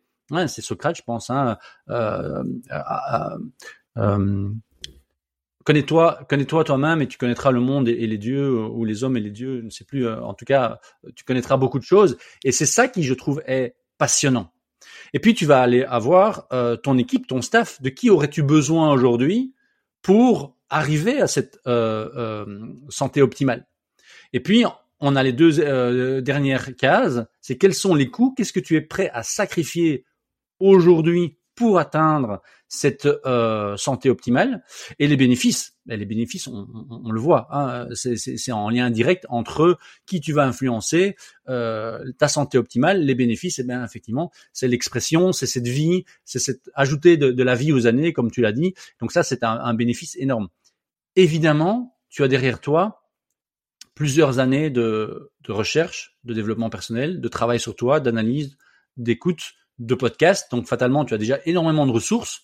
Mais pour les, les, les entrepreneurs avec qui je travaille, tout ça c'est nouveau. Donc ils ne se rendent pas compte qu'il y a autant de possibilités pour avoir une santé optimale et que c'est pas simplement se mettre au, au, footing et commencer à faire des jeûnes restrictifs et à manger euh, une, une tartine de confiture au petit déjeuner. Hein. Ouais, après ça, j'ai envie de dire, euh, c'est pas grave parce que c'est euh, c'est un chemin et il s'auto-alimente. Tu vois, une fois que tu commences à faire un pas ou deux dessus, euh, tu as, une espèce de cercle vertueux qui se met en place. Tu t'aperçois qu'il y a des externalités positives qui elles-mêmes renforcent ta motivation et euh, te donnent envie de poursuivre. Et puis plus tu progresses sur ce chemin, plus tu entrevois les la myriade de possibilités euh, que tu peux mettre en place et, il y a une forme d'addiction, mais d'addiction positive euh, qui se dessine. Et donc, euh, je pense que ce qui est important, et c'est ce que tu fais très bien, c'est d'allumer la petite lumière euh, dans la tête des gens, la petite lanterne au bout du chemin. Et puis après, c'est à chacun de tester ses briques, de construire son propre mur et puis euh, de faire ses propres expérimentations. Mais je vois bien la force de ton outil avec cette espèce d'overview, de, de, cartographie euh, qui, qui permet d'avoir une vue d'ensemble de où je suis, où je veux aller, sur quelles ressources je peux compter et qu'est-ce que je suis prêt à sacrifier pour le faire. et puis de dessiner du coup un plan d'action pour pour arriver de ce point A à ce point B et, et donc de faire les premiers pas. Donc c'est merci beaucoup pour ce partage. Je trouve ça extrêmement intéressant, puissant. Et puis c'est vrai que Euh, c'est la première fois que j'entends euh, quelqu'un travailler de, de cette façon-là, donc euh, bravo pour cette innovation. Ben merci, et, c'est dans le même état d'esprit que le business Canva. il est common, tu vois, il y a, a, pas de, de droit d'auteur dessus, tout le monde peut le télécharger. Mon, mon, modèle, tout le monde peut le télécharger aussi. Il y a plusieurs vidéos. On mettra les liens, on mettra les liens dans les ressources de l'épisode, comme ça, voilà, et, chacun peut faire son, voilà, son, son bilan aujourd'hui. Tiens, où j'en suis, où je veux aller, et quelles sont les stratégies pour y arriver. Tout à fait. Euh, tu sais, je, voulais juste, il euh, y avait un petit truc que j'avais laissé en suspens tout à l'heure lorsque tu as parlé du stress euh, et que tu disais, il y a trois réactions face à une situation stressante. La première, c'est la fuite. La deuxième, si on peut plus fuir, c'est le combat. Et puis la troisième, si on peut plus combattre, c'est la léthargie, on fait le mort. Ok, on sait très bien que le corps, le cerveau en tout cas, est pas capable de différencier un stress psychologique d'un stress physique. Donc dans notre quotidien, historiquement, d'un point de vue ancestral d'ailleurs, on avait euh, que des stress, quasiment que des stress physiques. Bon, il y avait de temps en temps des conflits, etc., mais majoritairement c'était des stress physiques et qui représentaient euh, un risque d'intégrité pour sa propre vie. Donc euh, c'était des stress majeurs, très puissants, qui en général obligeaient à se mettre en action. Donc tout le cortisol et l'adrénaline qui étaient générés étaient automatiquement évacués à la suite de ces stress qui est complètement différent aujourd'hui puisque c'est plutôt des stress moins importants, on risque rarement notre vie, euh, mais qui pour autant euh, un bruit diffus et une production potentiellement de cortisol et d'adrénaline à chaque fois par petites doses tout au long de la journée. Euh, et tu disais, ce qui différencie euh, ben, la léthargie de la fuite ou du combat, c'est que la fuite ou le combat, c'est-à-dire aller faire du trail ou de la boxe, eh bien euh, potentiellement ça libère justement toute euh, tout ce cortisol qui a été accumulé. Par contre, euh, la léthargie, bah pas du tout quoi. donc je, je, me demande si tu, tu suggères par là euh, le fait potentiellement de faire un peu de, de mouvement, un peu de sport euh, tous les jours, peut-être euh, en fin de journée, pour libérer cette accumulation de cortisol, d'adrénaline. Donc rappelons-le, le cortisol, l'adrénaline, l'adrénaline, il met, c'est des hormones hyperglycémiantes, donc ça, ça, ça, permet de donner de, de l'énergie. de l'énergie au corps, il y a un petit peu de tout qui se met en branle pour être capable de faire face à ce stress et, et, l'énergie, elle a besoin d'aller quelque part. Donc, si elle n'est pas utilisée, ben c'est là où potentiellement il peut y avoir des problèmes euh, systémiques euh, et euh, des maladies de, de civilisation. Est-ce que tu partages un petit peu ce point de vue? Oui, tout à fait. Et, et c'est ce que j'essaie de, de, de, faire comprendre aux, aux, étudiants que je forme. c'est la différence entre justement, quand je les forme au niveau coaching sportif, la différence entre le stress d'une journée et le stress chronique. Quand c'est le stress d'une journée, effectivement, la meilleure solution, c'est de faire une activité sportive avant d'aller dormir, premièrement pour améliorer cette fatigue physique et avoir un meilleur sommeil réparateur, et libérer justement tout ce système hormonal et ce système euh, de tension musculaire qui est prêt à dégainer, soit pour courir, soit pour se battre. D'ailleurs, il y a un de mes clients, systématiquement, pour savoir s'il avait eu une semaine stressante, je massais ses mollets. Si ses mollets étaient tendus, c'est qu'il avait eu du stress accumulé toute la journée, toute la semaine. Si ses mollets étaient moyennement tendus, c'est qu'il avait encore pas mal géré le stress de la semaine. Parce qu'on va avoir les trapèzes et les mollets qui sont particulièrement euh, sensibles à cette euh, à ce stress chronique. Imagine, hein, tu es dans les starting blocks euh, toute la journée, évidemment, tu vas avoir tes trapèzes tendus, tes mollets tendus. Donc là, c'est effectivement quand on a quelqu'un qui a encore suffisamment d'énergie dans les batteries. Maintenant, et c'est ce que j'ai appris avec Paul Check déjà en 2003, c'est de savoir, OK, est-ce que la personne a suffisamment d'énergie pour encore faire du sport ou est-ce que le sport, même minime, devient une source de stress négative? D'accord? Est-ce que cette surcompensation va pouvoir se faire ou même cette libération d'énergie? J'ai vécu deux euh, burn-out, un, un burn-out et un surentraînement dans, dans ma vie et il y en a un où effectivement, euh, marcher 20 minutes, c'était bien, marcher une heure, je revenais, je mettais deux heures à récupérer de d'avoir baladé euh, une heure, alors que j'étais un ancien sportif. Enfin, un, ancien. À ce moment-là, je ne me considérais plus sportif parce que j'étais à ramasser la cuillère, mais euh, j'étais sportif. J'avais fait du judo à haut niveau. Donc, euh, à ce niveau-là, il faut quand même trouver des moyens de recharger les batteries. Et là, on a toutes les techniques de qigong, tai chi, yoga, qui te permettent d'être en mouvement mais basé sur le système parasympathique pour te régénérer. Et c'est ce que Paul Check explique entre le work-out, où tu vas dépenser l'énergie pour avoir cet effet de surcompensation, et le work-in, où tu vas logiquement avoir plus d'énergie après la séance qu'avant. Mais évidemment, euh, bon, le, le, tai chi, le qigong, le yoga, bon, le yoga, ça demande une certaine souplesse, donc ça peut, euh, euh, je dirais, euh, euh, freiner les gens. Maintenant, le tai chi, le qigong, pour des gens en, comme des entrepreneurs, c'est compliqué. Et d'ailleurs, j'adore faire ça avec eux parce que je vais leur donner un exercice. Ils vont le faire trois, quatre fois. Et puis tu vas voir, ils vont accélérer le mouvement parce que déjà mentalement, ils sont partis dans ce qu'ils vont faire après. Hmm. Parce que l'avantage du sport, et tu le sais très bien, c'est que quand tu as mal, quand tu euh, transpires, lorsque tu respires un peu plus vite, t'as pas le temps de penser. Maintenant, quand tu fais un exercice de tai chi lentement, tu vas dire mais qu'est-ce que je fous là? Et puis tu vas commencer à dire mais non ça sert à rien ce truc. Et puis et puis tu vas commencer à penser à autre chose. Et c'est là le défi du coach, c'est de pouvoir justement permettre à la personne de le faire au quotidien. Parce que recharger des batteries, c'est comme ton téléphone. Si tu mets ton téléphone à côté de ton lit, David, le, le soir, le matin, la batterie n'aura pas changé. Il faut le brancher. Et donc brancher quelqu'un qui est épuisé, et pour l'avoir vécu, c'est pas évident, surtout si tu as eu un passé de sportif. tous mes clients ne sont pas des anciens sportifs, mais ils peuvent avoir cet état d'esprit de euh, go go go go. C'est pour ça qu'ils font, euh, qu'ils se prennent le mur. Et donc c'est compliqué de se dire ok, si je vais beaucoup plus lentement, je vais quand même pouvoir me régénérer et petit à petit, si je le fais tous les jours, je vais me sentir de mieux en mieux. Et les auto-évaluations dont je t'ai parlé euh, en, pendant le podcast me permettent de voir quel est le niveau d'énergie de la personne pour pouvoir me dire, OK, est-ce qu'il est prêt à faire un effort où il va transpirer, il va augmenter sa fréquence cardiaque, donc à dominance orthosympathique, ou est-ce que je dois lui faire une combinaison des deux, ou est-ce que non, plutôt ce dont il a besoin, c'est 10 minutes, maximum 20 minutes d'exercice de respiration, mieux encore, justement, le tai chi et le qigong permettent d'avoir euh, ce travail de mouvement sans l'épuisement. Maintenant, dans le euh, tai chi et dans le qigong aussi, euh, c'est moins connu chez les Européens, mais j'ai eu la chance d'apprendre ça avec un, un, un maître euh, d'origine coréenne, mais euh, il était vraiment euh, formé dans, dans, dans la, la, base du qigong. Tu as le qigong mou et le qigong dur. Parce que dans les arts martiaux, tu as systématiquement cette dualité entre ce qui est intense hmm. et ce qui est plus relax, ce qui est orthosympathique, ce qui est parasympathique. Et honnêtement, à avoir suivi des, des, des, stages, pourtant en tant que judoka et avec 87% euh, de fibres euh, euh, lentes et une bonne condition physique naturelle, j'ai déjà fait des entraînements intenses sans problème.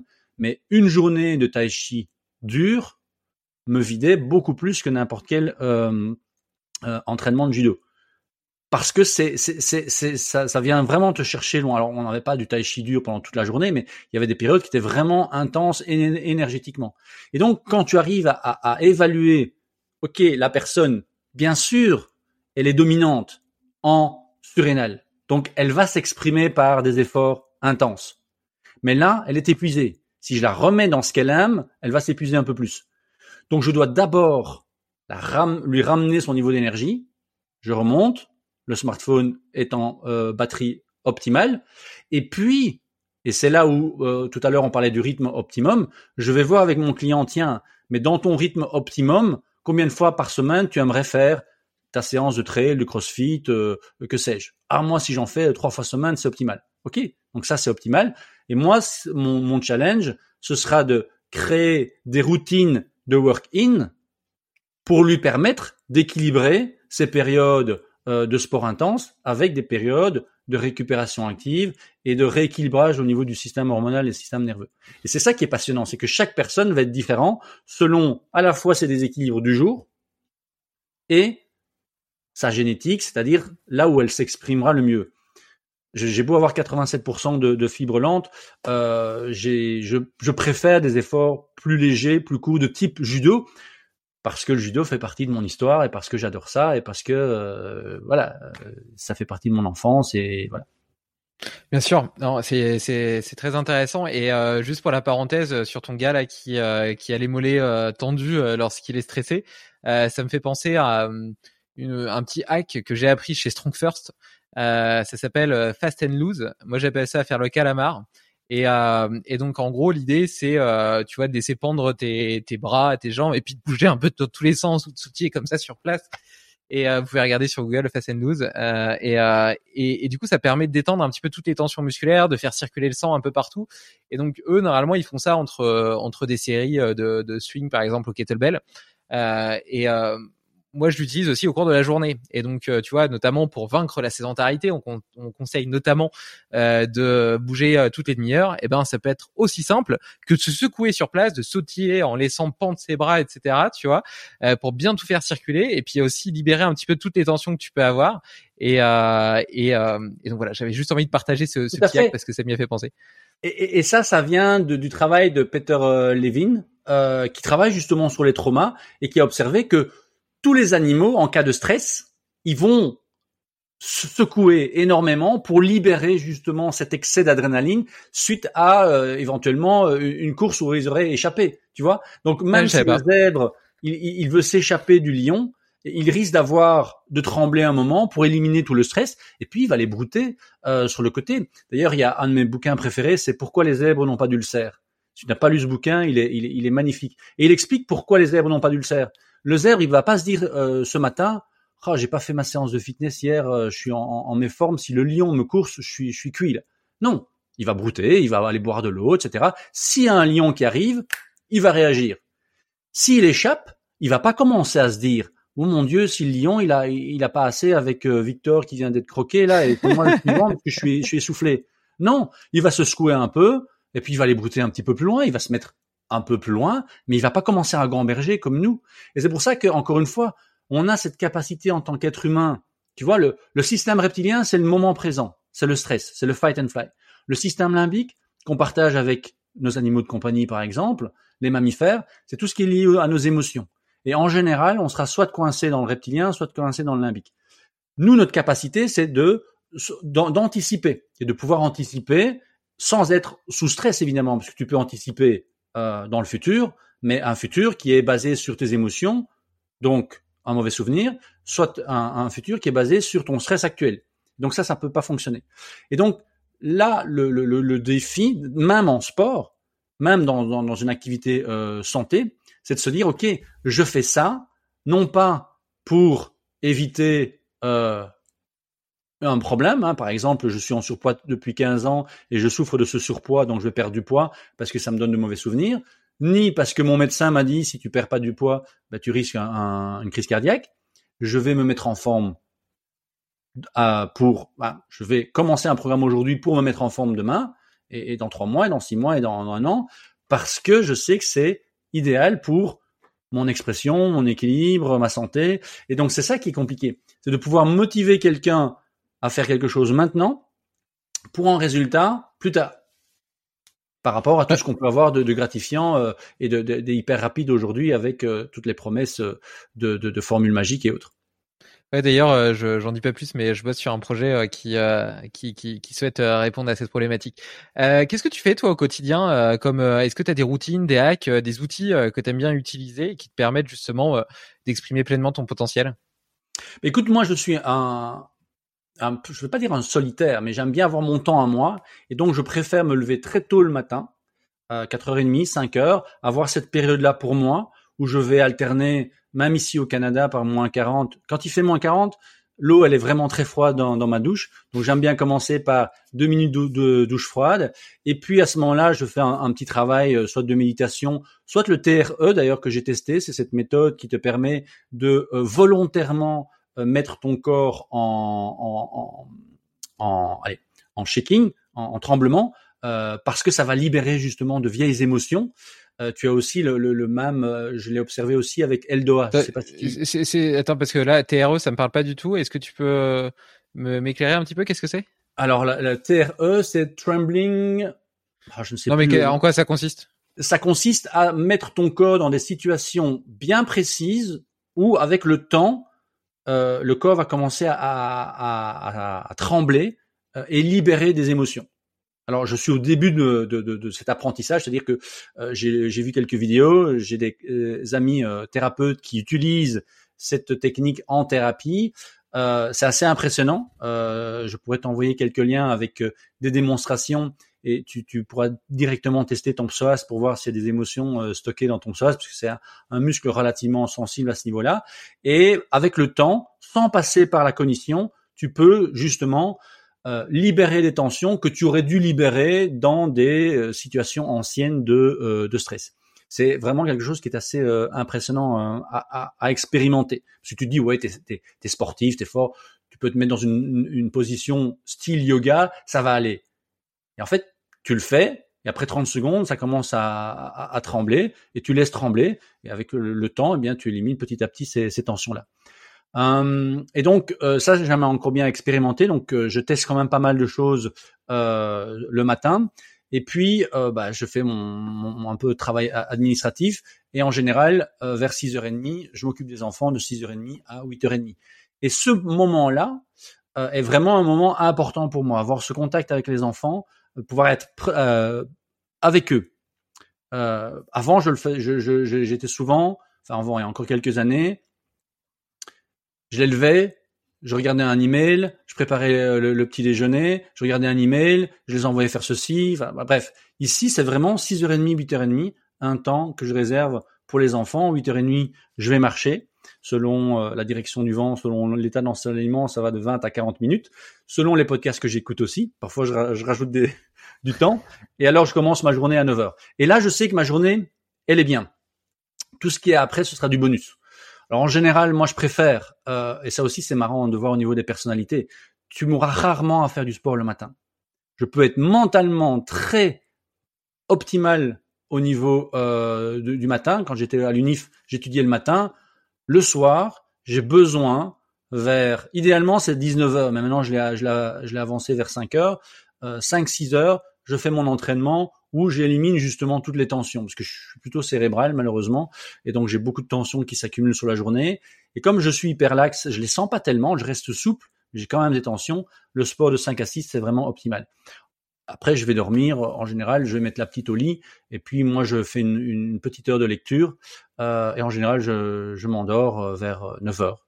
Et comme ça, j'ai mes heures de sommeil. J'essaye de maintenir cette structure-là. Tout ce qui est autour, en plus, c'est vraiment du bonus. Bon, maintenant, mon épouse est plutôt à l'inverse de moi. Elle va plutôt se lever plus tard et aller dormir plus tard. Donc, il y a quand même au moins deux soirées euh, où bah, je décale mon, horaire pour pouvoir euh, profiter de, euh, de mon temps avec elle. Maintenant, depuis un an, on travaille tous les deux euh, en télétravail, donc c'est optimal. On peut déjeuner ensemble, on peut manger ensemble le midi, on peut prendre nos pauses et échanger quand on veut. Donc là, c'est une qualité de vie qui, dans mon rythme optimal, je vais te faire une petite révélation. Un mois avant mars 2020, J'étais encore en Belgique. J'ai cumulé cinq jobs entre guillemets ou cinq projets ou cinq euh, par entreprise, mais voilà. Et j'en pouvais plus. Et je dis à mon épouse, tu sais quoi? Je rêverais de bosser à partir de la maison. Un mois plus tard, lockdown. Heureux comme un, un, poisson dans l'eau. Je dis, c'est génial. Envoie le message dans l'univers et te renvoie un lockdown mondial. Donc, euh, et en, même temps, j'ai été, euh, je vais quand même le dire, euh, j'ai quand même été euh, chanceux parce que j'ai gardé 85% de mes contrats en ligne malgré cela. Donc voilà, si j'avais eu zéro rentrée, je l'aurais probablement vécu différemment. Mais, mais voilà, ça c'est dans mon rythme idéal, c'est à peu près ce que je fais. Si je devais rajouter un plus par rapport à ce rythme, ce serait d'avoir voilà une à deux fois par semaine des conférences, parce que ça, ça me manque. Je travaille pratiquement que en, ligne euh, aujourd'hui, mais euh, il y a quelques mois, j'ai fait une conférence dans une euh, grosse entreprise ici canadienne. C'était un vrai plaisir d'avoir un, contact direct humain. Et ça, je m'en rendais pas compte. Moi qui étais plutôt, et je le suis toujours, plus introverti, je pensais que travailler à la maison, c'était super cool. Mais non, on a besoin de ce contact humain. On a besoin de voir les gens qui réagissent quand tu dis un truc. Devant, derrière un écran, c'est pas la même chose. Mmh, de nourriture sociale. Euh, tu as cité l'importance euh, de passer deux heures avec tes enfants le matin. Euh, tu sais que j'aime bien demander à mes invités, moi en tant que jeune papa, euh, s'ils ont des conseils à donner aux parents qui nous écoutent. Qu'est-ce que tu leur dirais? Qu'est-ce que tu me dirais? Alors, ah, le tout c'est que en tant que parent et surtout quand tu te remets en question, tu vas tout de suite voir le, le reflet dans tes enfants. la manière dont les enfants pleurent, ça va pouvoir éveiller chez toi euh, des, des, des, blessures. Donc, euh, il y a certains pleurs, euh, peut-être que tu l'as déjà remarqué, qui vont plus t'énerver que d'autres. Ben ça, ça veut dire que la raison pour laquelle ta fille pleure vient toucher, vient résonner en toi. Donc, les enfants, c'est, ce sont des enseignants, ce sont des miroirs assez impressionnants. Et on, a échangé un tout petit peu par email à, à, ce sujet parce que c'est vraiment quelque chose pour lequel je me sens énormément chanceux. Euh, parce que mon épouse et moi, on vient d'environnements, de, de, de familles, de cultures totalement différentes. On est vraiment un couple mix à ce niveau-là. Et pourtant, sur toutes les questions éducatives, on a la même euh, la même optique. Donc, euh, quand mon épouse a, a, décidé de, de, faire un accouchement à la maison, ben, ma mère étant infirmière accoucheuse, J'aurais pu faire de la résistance. D'ailleurs, il y a eu de la résistance de la part de, ma famille, mais euh, on s'est entouré de, personnes optimales. Hein. Notre staff était vraiment extraordinaire. Une infirmière euh, euh, sage-femme qui donnait des cours justement pour les infirmières à ce niveau-là, et ça s'est passé super bien. On a fait du portage avec nos enfants. J'ai une relation avec mes enfants qui sont inimaginables. Parce que quand une maman porte neuf mois son bébé dans son ventre, ben, elle a déjà un lien très fort. Nous, en tant que père, tu l'as peut-être ressenti comme ça, c'est une certaine frustration pendant neuf mois parce que tu es à l'extérieur, même avec l'autonomie, c'est pas la même chose. Mais le fait d'avoir au jour, donc mon aîné, ils sont tous les trois euh, nés à la maison, mais mon aîné est né à la maison, génial, euh, musique, euh, ambiance. Euh, au, au, jour 3, il était sur moi et on allait se balader, il faisait moins 5 dehors. Donc déjà, au troisième jour, je le portais et euh, je l'ai porté jusqu'à euh, ses 3-4 euh, ans. Je me souviens qu'il s'est endormi sous mon dos à une soirée de, réveillon et il, a dansé avec moi. Enfin bref, tu vois, c'est cette relation. Et au plus tu as cette relation, au plus tu les mets en confiance, au plus tu nourris ce système parasympathique ventral, au plus ils vont être sûrs d'eux. Et si toi t'es pas en cohérence, il va y avoir des conflits, ils vont te le renvoyer tout de suite. Donc c'est à la fois une richesse, mais à la fois il faut être prêt à aller voir tout ce que tu n'as pas résolu. Et c'est ce que euh, ma fille euh, m'a mis en avant euh, dans l'exemple que je te donnais tout à l'heure. Si nos enfants ne, nous dépassent pas, ben, c'est que finalement on a loupé quelque chose parce qu'on devrait leur transmettre uniquement l'héritage positif. Et une grosse partie du travail que je fais sur moi, je le fais pour mes enfants. Je le fais pour moi aussi. Hein. Je suis pas, je me sacrifie pas pour mes enfants, mais je le fais sachant que tout ce que je vais libérer ben, pourra leur servir et eux pourront bah, exprimer et, vivre leurs propres défis sans être liés à moi. Mais c'est un défi. Donc, si tu me demandes, tiens, euh, quel conseil, c'est observe euh, ta fille au, mieux et au plus elle va grandir, évidemment, parce que moi, l'aîné, il a 16 ans. Donc là, il est au début de l'adolescence, euh, ben, il, il, va y avoir des conflits. Euh, mais jusqu'à présent, j'ai l'impression d'avoir fait un bon travail parce que ça reste cohérent euh, ses réactions par rapport à l'extérieur, surtout ici avec le déménagement dans une culture différente, euh, ses réactions par rapport à ce qu'il vit avec ses pères euh, dans la jeunesse canadienne, me permet de dire ah j'ai quand même fait un, bon travail. Donc il y a certainement encore des choses à faire mais c'est nos meilleurs enseignants. Et je le dis pas de manière philosophique. Euh, si tu fais vraiment une observation de comment ta fille grandit et la famille qui s'agrandit, puisque tu l'as annoncé aussi euh, il y a quelques semaines. Euh, donc je l'ai pas encore dit ici, je pense que je te l'ai dit, mais euh, félicitations. Mais tu verras que tes enfants ben, auront, même si tu leur donnes le même environnement, ben, tu n'es pas le même, donc ils vont avoir des réactions différentes, ils vont avoir des personnalités différentes. Je le dis toujours avec beaucoup d'humour, hein, David.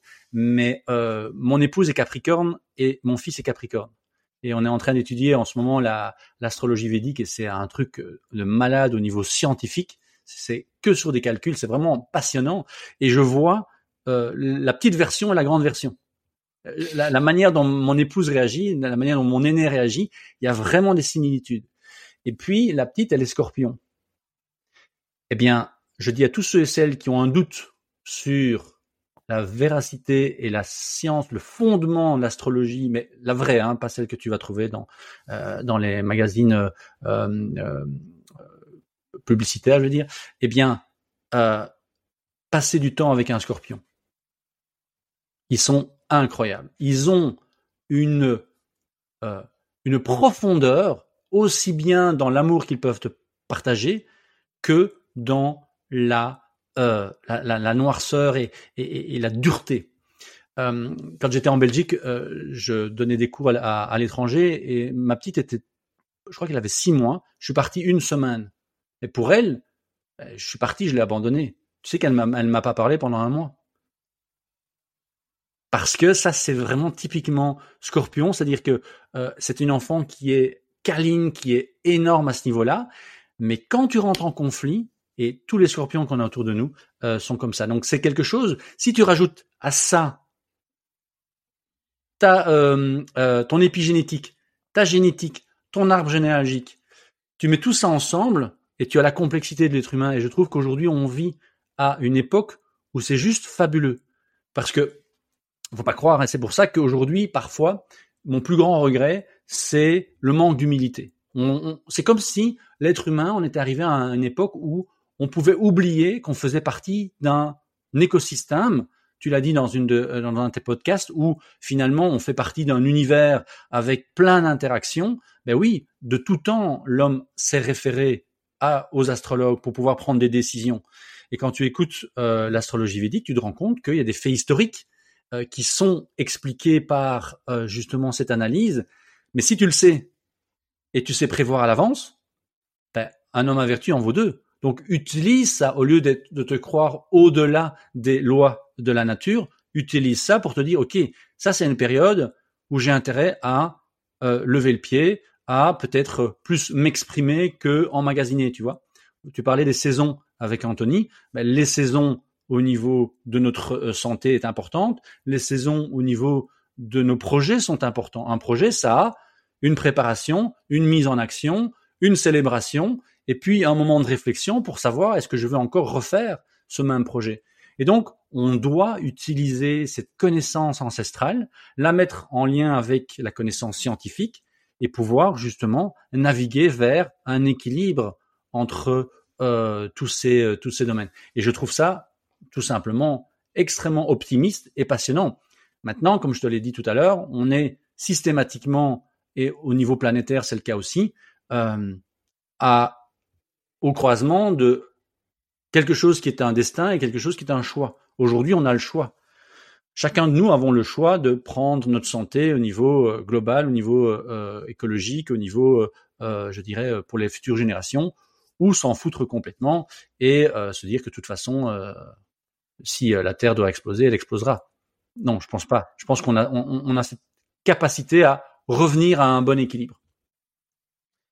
Euh, je constate et j'apprécie euh, ce feu intérieur et cette passion euh, qui nous anime tous les deux. on en a parlé tout à l'heure du sens de la vie, du fait d'avoir un but, d'apprendre de nouvelles choses, de sortir de sa zone de confort et d'exprimer et d'utiliser à bon escient notre notre vitalité, notre force vitale. Est-ce que tu aurais trois rêves, trois projets qui feraient partie de ta bucket list que tu aimerais réaliser dans les années à venir? Oui, alors le, le, le, le, premier, je pense, hein, parce que ça, ça, me, ça me titille depuis tout, très longtemps. Je pense que c'est Aristote qui disait euh, pour être accompli, il faut avoir planté un arbre, avoir euh, des enfants et écrire un livre. Donc j'ai planté un arbre euh, il y a très longtemps. j'ai deux enfants magnifiques et j'ai pas encore écrit mon livre. Enfin si j'en ai, il y en a un qui est sur Amazon, mais c'est un, un, brouillon. Mais non, j'aimerais bien vraiment pouvoir justement réunir dans un livre à la fois mon expérience de vie euh, qui a été possible grâce à une expérience et une recherche liée à la santé. Euh, un deuxième, ce serait ben, probablement de, trouver un endroit, parce que je pensais que c'était le Canada, euh, peut-être que ce le sera, mais en tout cas un endroit où je vais pouvoir vraiment, ou un environnement, parce que je pense pas que ça dépend d'un pays, mais un environnement où je puisse trouver comme toi. Tu avais un rêve d'aller en montagne, moi c'est mon rêve aussi je suis au Canada, mais euh, Ottawa c'est plutôt euh, la vaste plaine, euh, donc euh, c'est pas encore mon endroit optimal. mais évidemment, on pourrait aller dans des endroits montagneux au Canada, mais du coup, il n'y a pas les écoles qui suivent pour les enfants, donc il faut pouvoir trouver. et donc ça, c'est encore sur ma bucket list.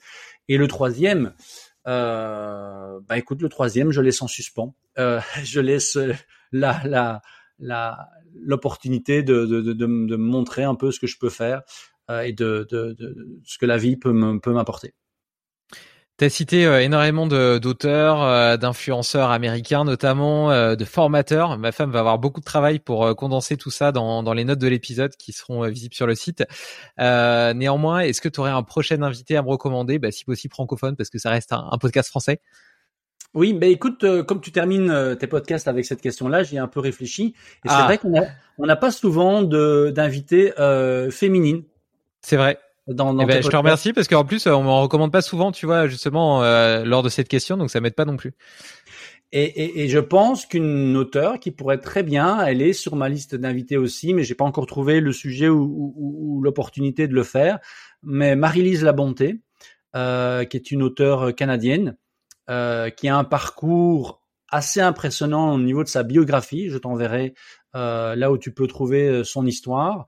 Et quand tu parles d'optimisation, quand tu parles euh, de carapace et de, de tout à l'heure tu as parlé de briques et de murs, euh, tu verras qu'elle a une approche qui est assez impressionnante.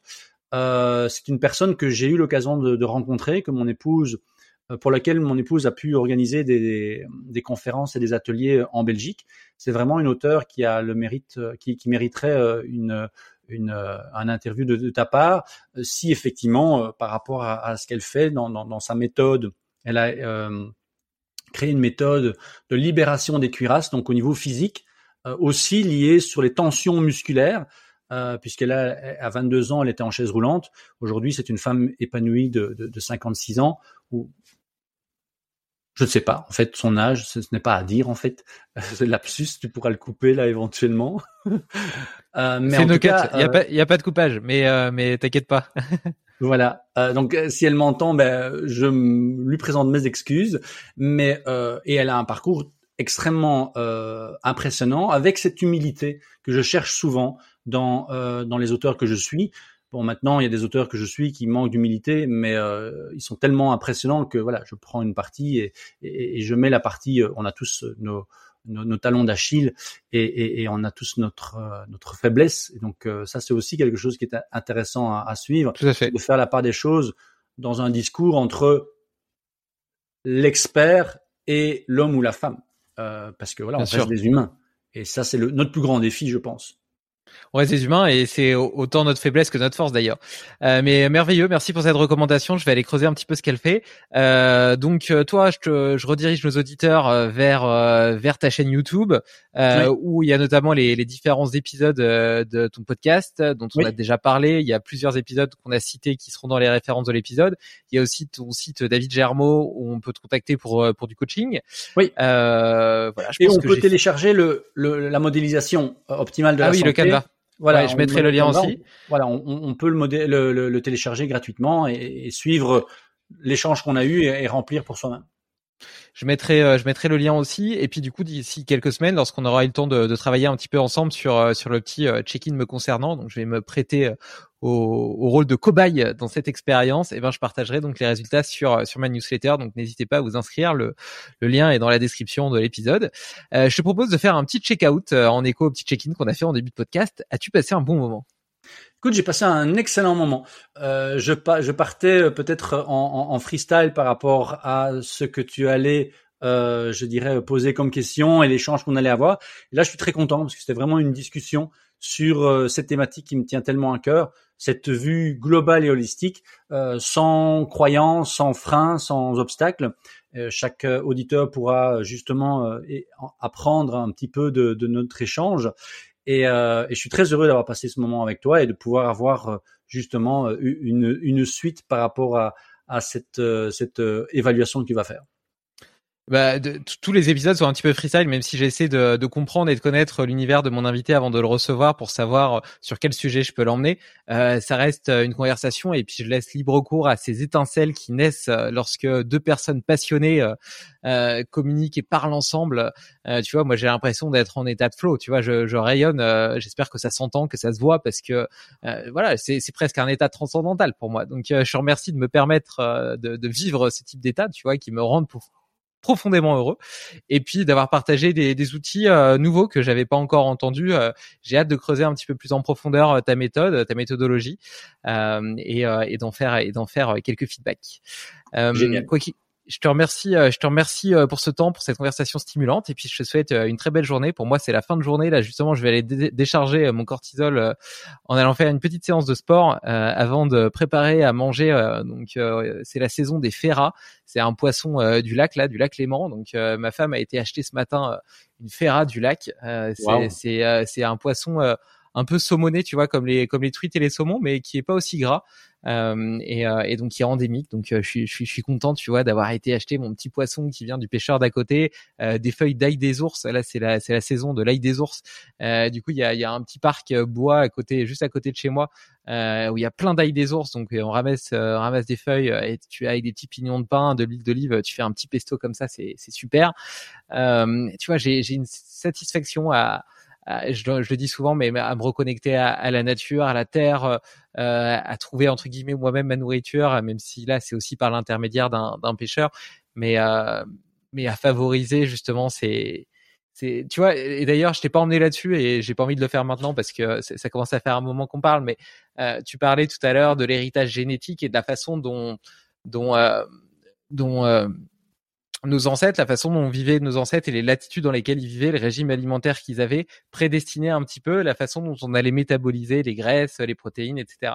Bah peut-être que sous une sous l'angle de l'épigénétique, euh, le fait de manger euh, des plantes et des animaux euh, qui vivent dans la région, dans la ville dans laquelle on est, peut faire sens aussi, tu vois, parce que potentiellement, eh ben, elles auront dû se défendre contre euh, des stress, des agresseurs, etc. de cet environnement auquel toi-même tu, risques d'être exposé et donc euh, partager euh, certains de certaines de leurs certaines de leurs bien certains de leurs bienfaits pour pour renforcer tes propres lignes.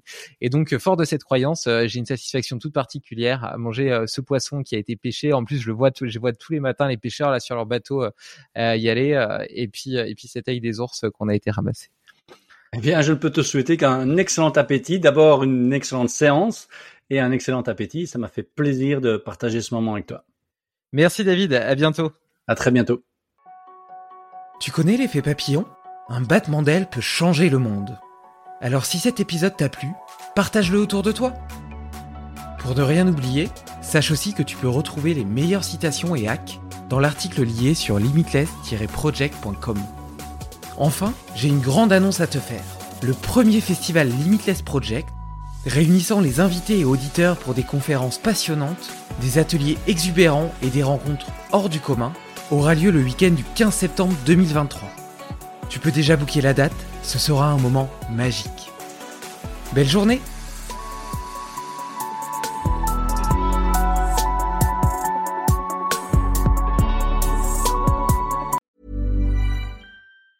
As a person with a very deep voice, I'm hired all the time for advertising campaigns. But a deep voice doesn't sell B2B, and advertising on the wrong platform doesn't sell B2B either. That's why, if you're a B2B marketer, you should use LinkedIn ads. LinkedIn has the targeting capabilities to help you reach the world's largest professional audience. That's right, over 70 million decision makers all in one place. All the big wigs, then medium wigs, also small wigs who are on the path to becoming big wigs. Okay, that's enough about Wix. LinkedIn ads allows you to focus on getting your B2B message to the right people. So, does that mean you should use ads on LinkedIn instead of hiring me, the man with the deepest voice in the world? Yes. Yes, it does. Get started today and see why LinkedIn is the place to be to be. We'll even give you a $100 credit on your next campaign. Go to linkedin.com slash results to claim your credit. That's linkedin.com slash results. Terms and conditions apply. Get the best workout with the best kept secret in fitness. Hydro, the state of the art at home rower. Hydro engages 86% of your muscles, delivering the ultimate full body workout in just 20 minutes. From advanced to beginner, Hydro has over 4,000 classes that are shot all over the world and are taught by Olympians and world class athletes. For a 30 day risk free trial with free standard shipping, go to hydro.com and use code ROW500 to save up to $500. That's H Y D R O W.com. Code ROW500. Tired of ads barging into your favorite news podcasts? Good news. Ad free listening on Amazon Music is included with your Prime membership. Just head to amazon.com slash ad free news podcasts to catch up on the latest episodes without the ads. Enjoy thousands of ACAST shows ad free for Prime subscribers. Some shows may have ads.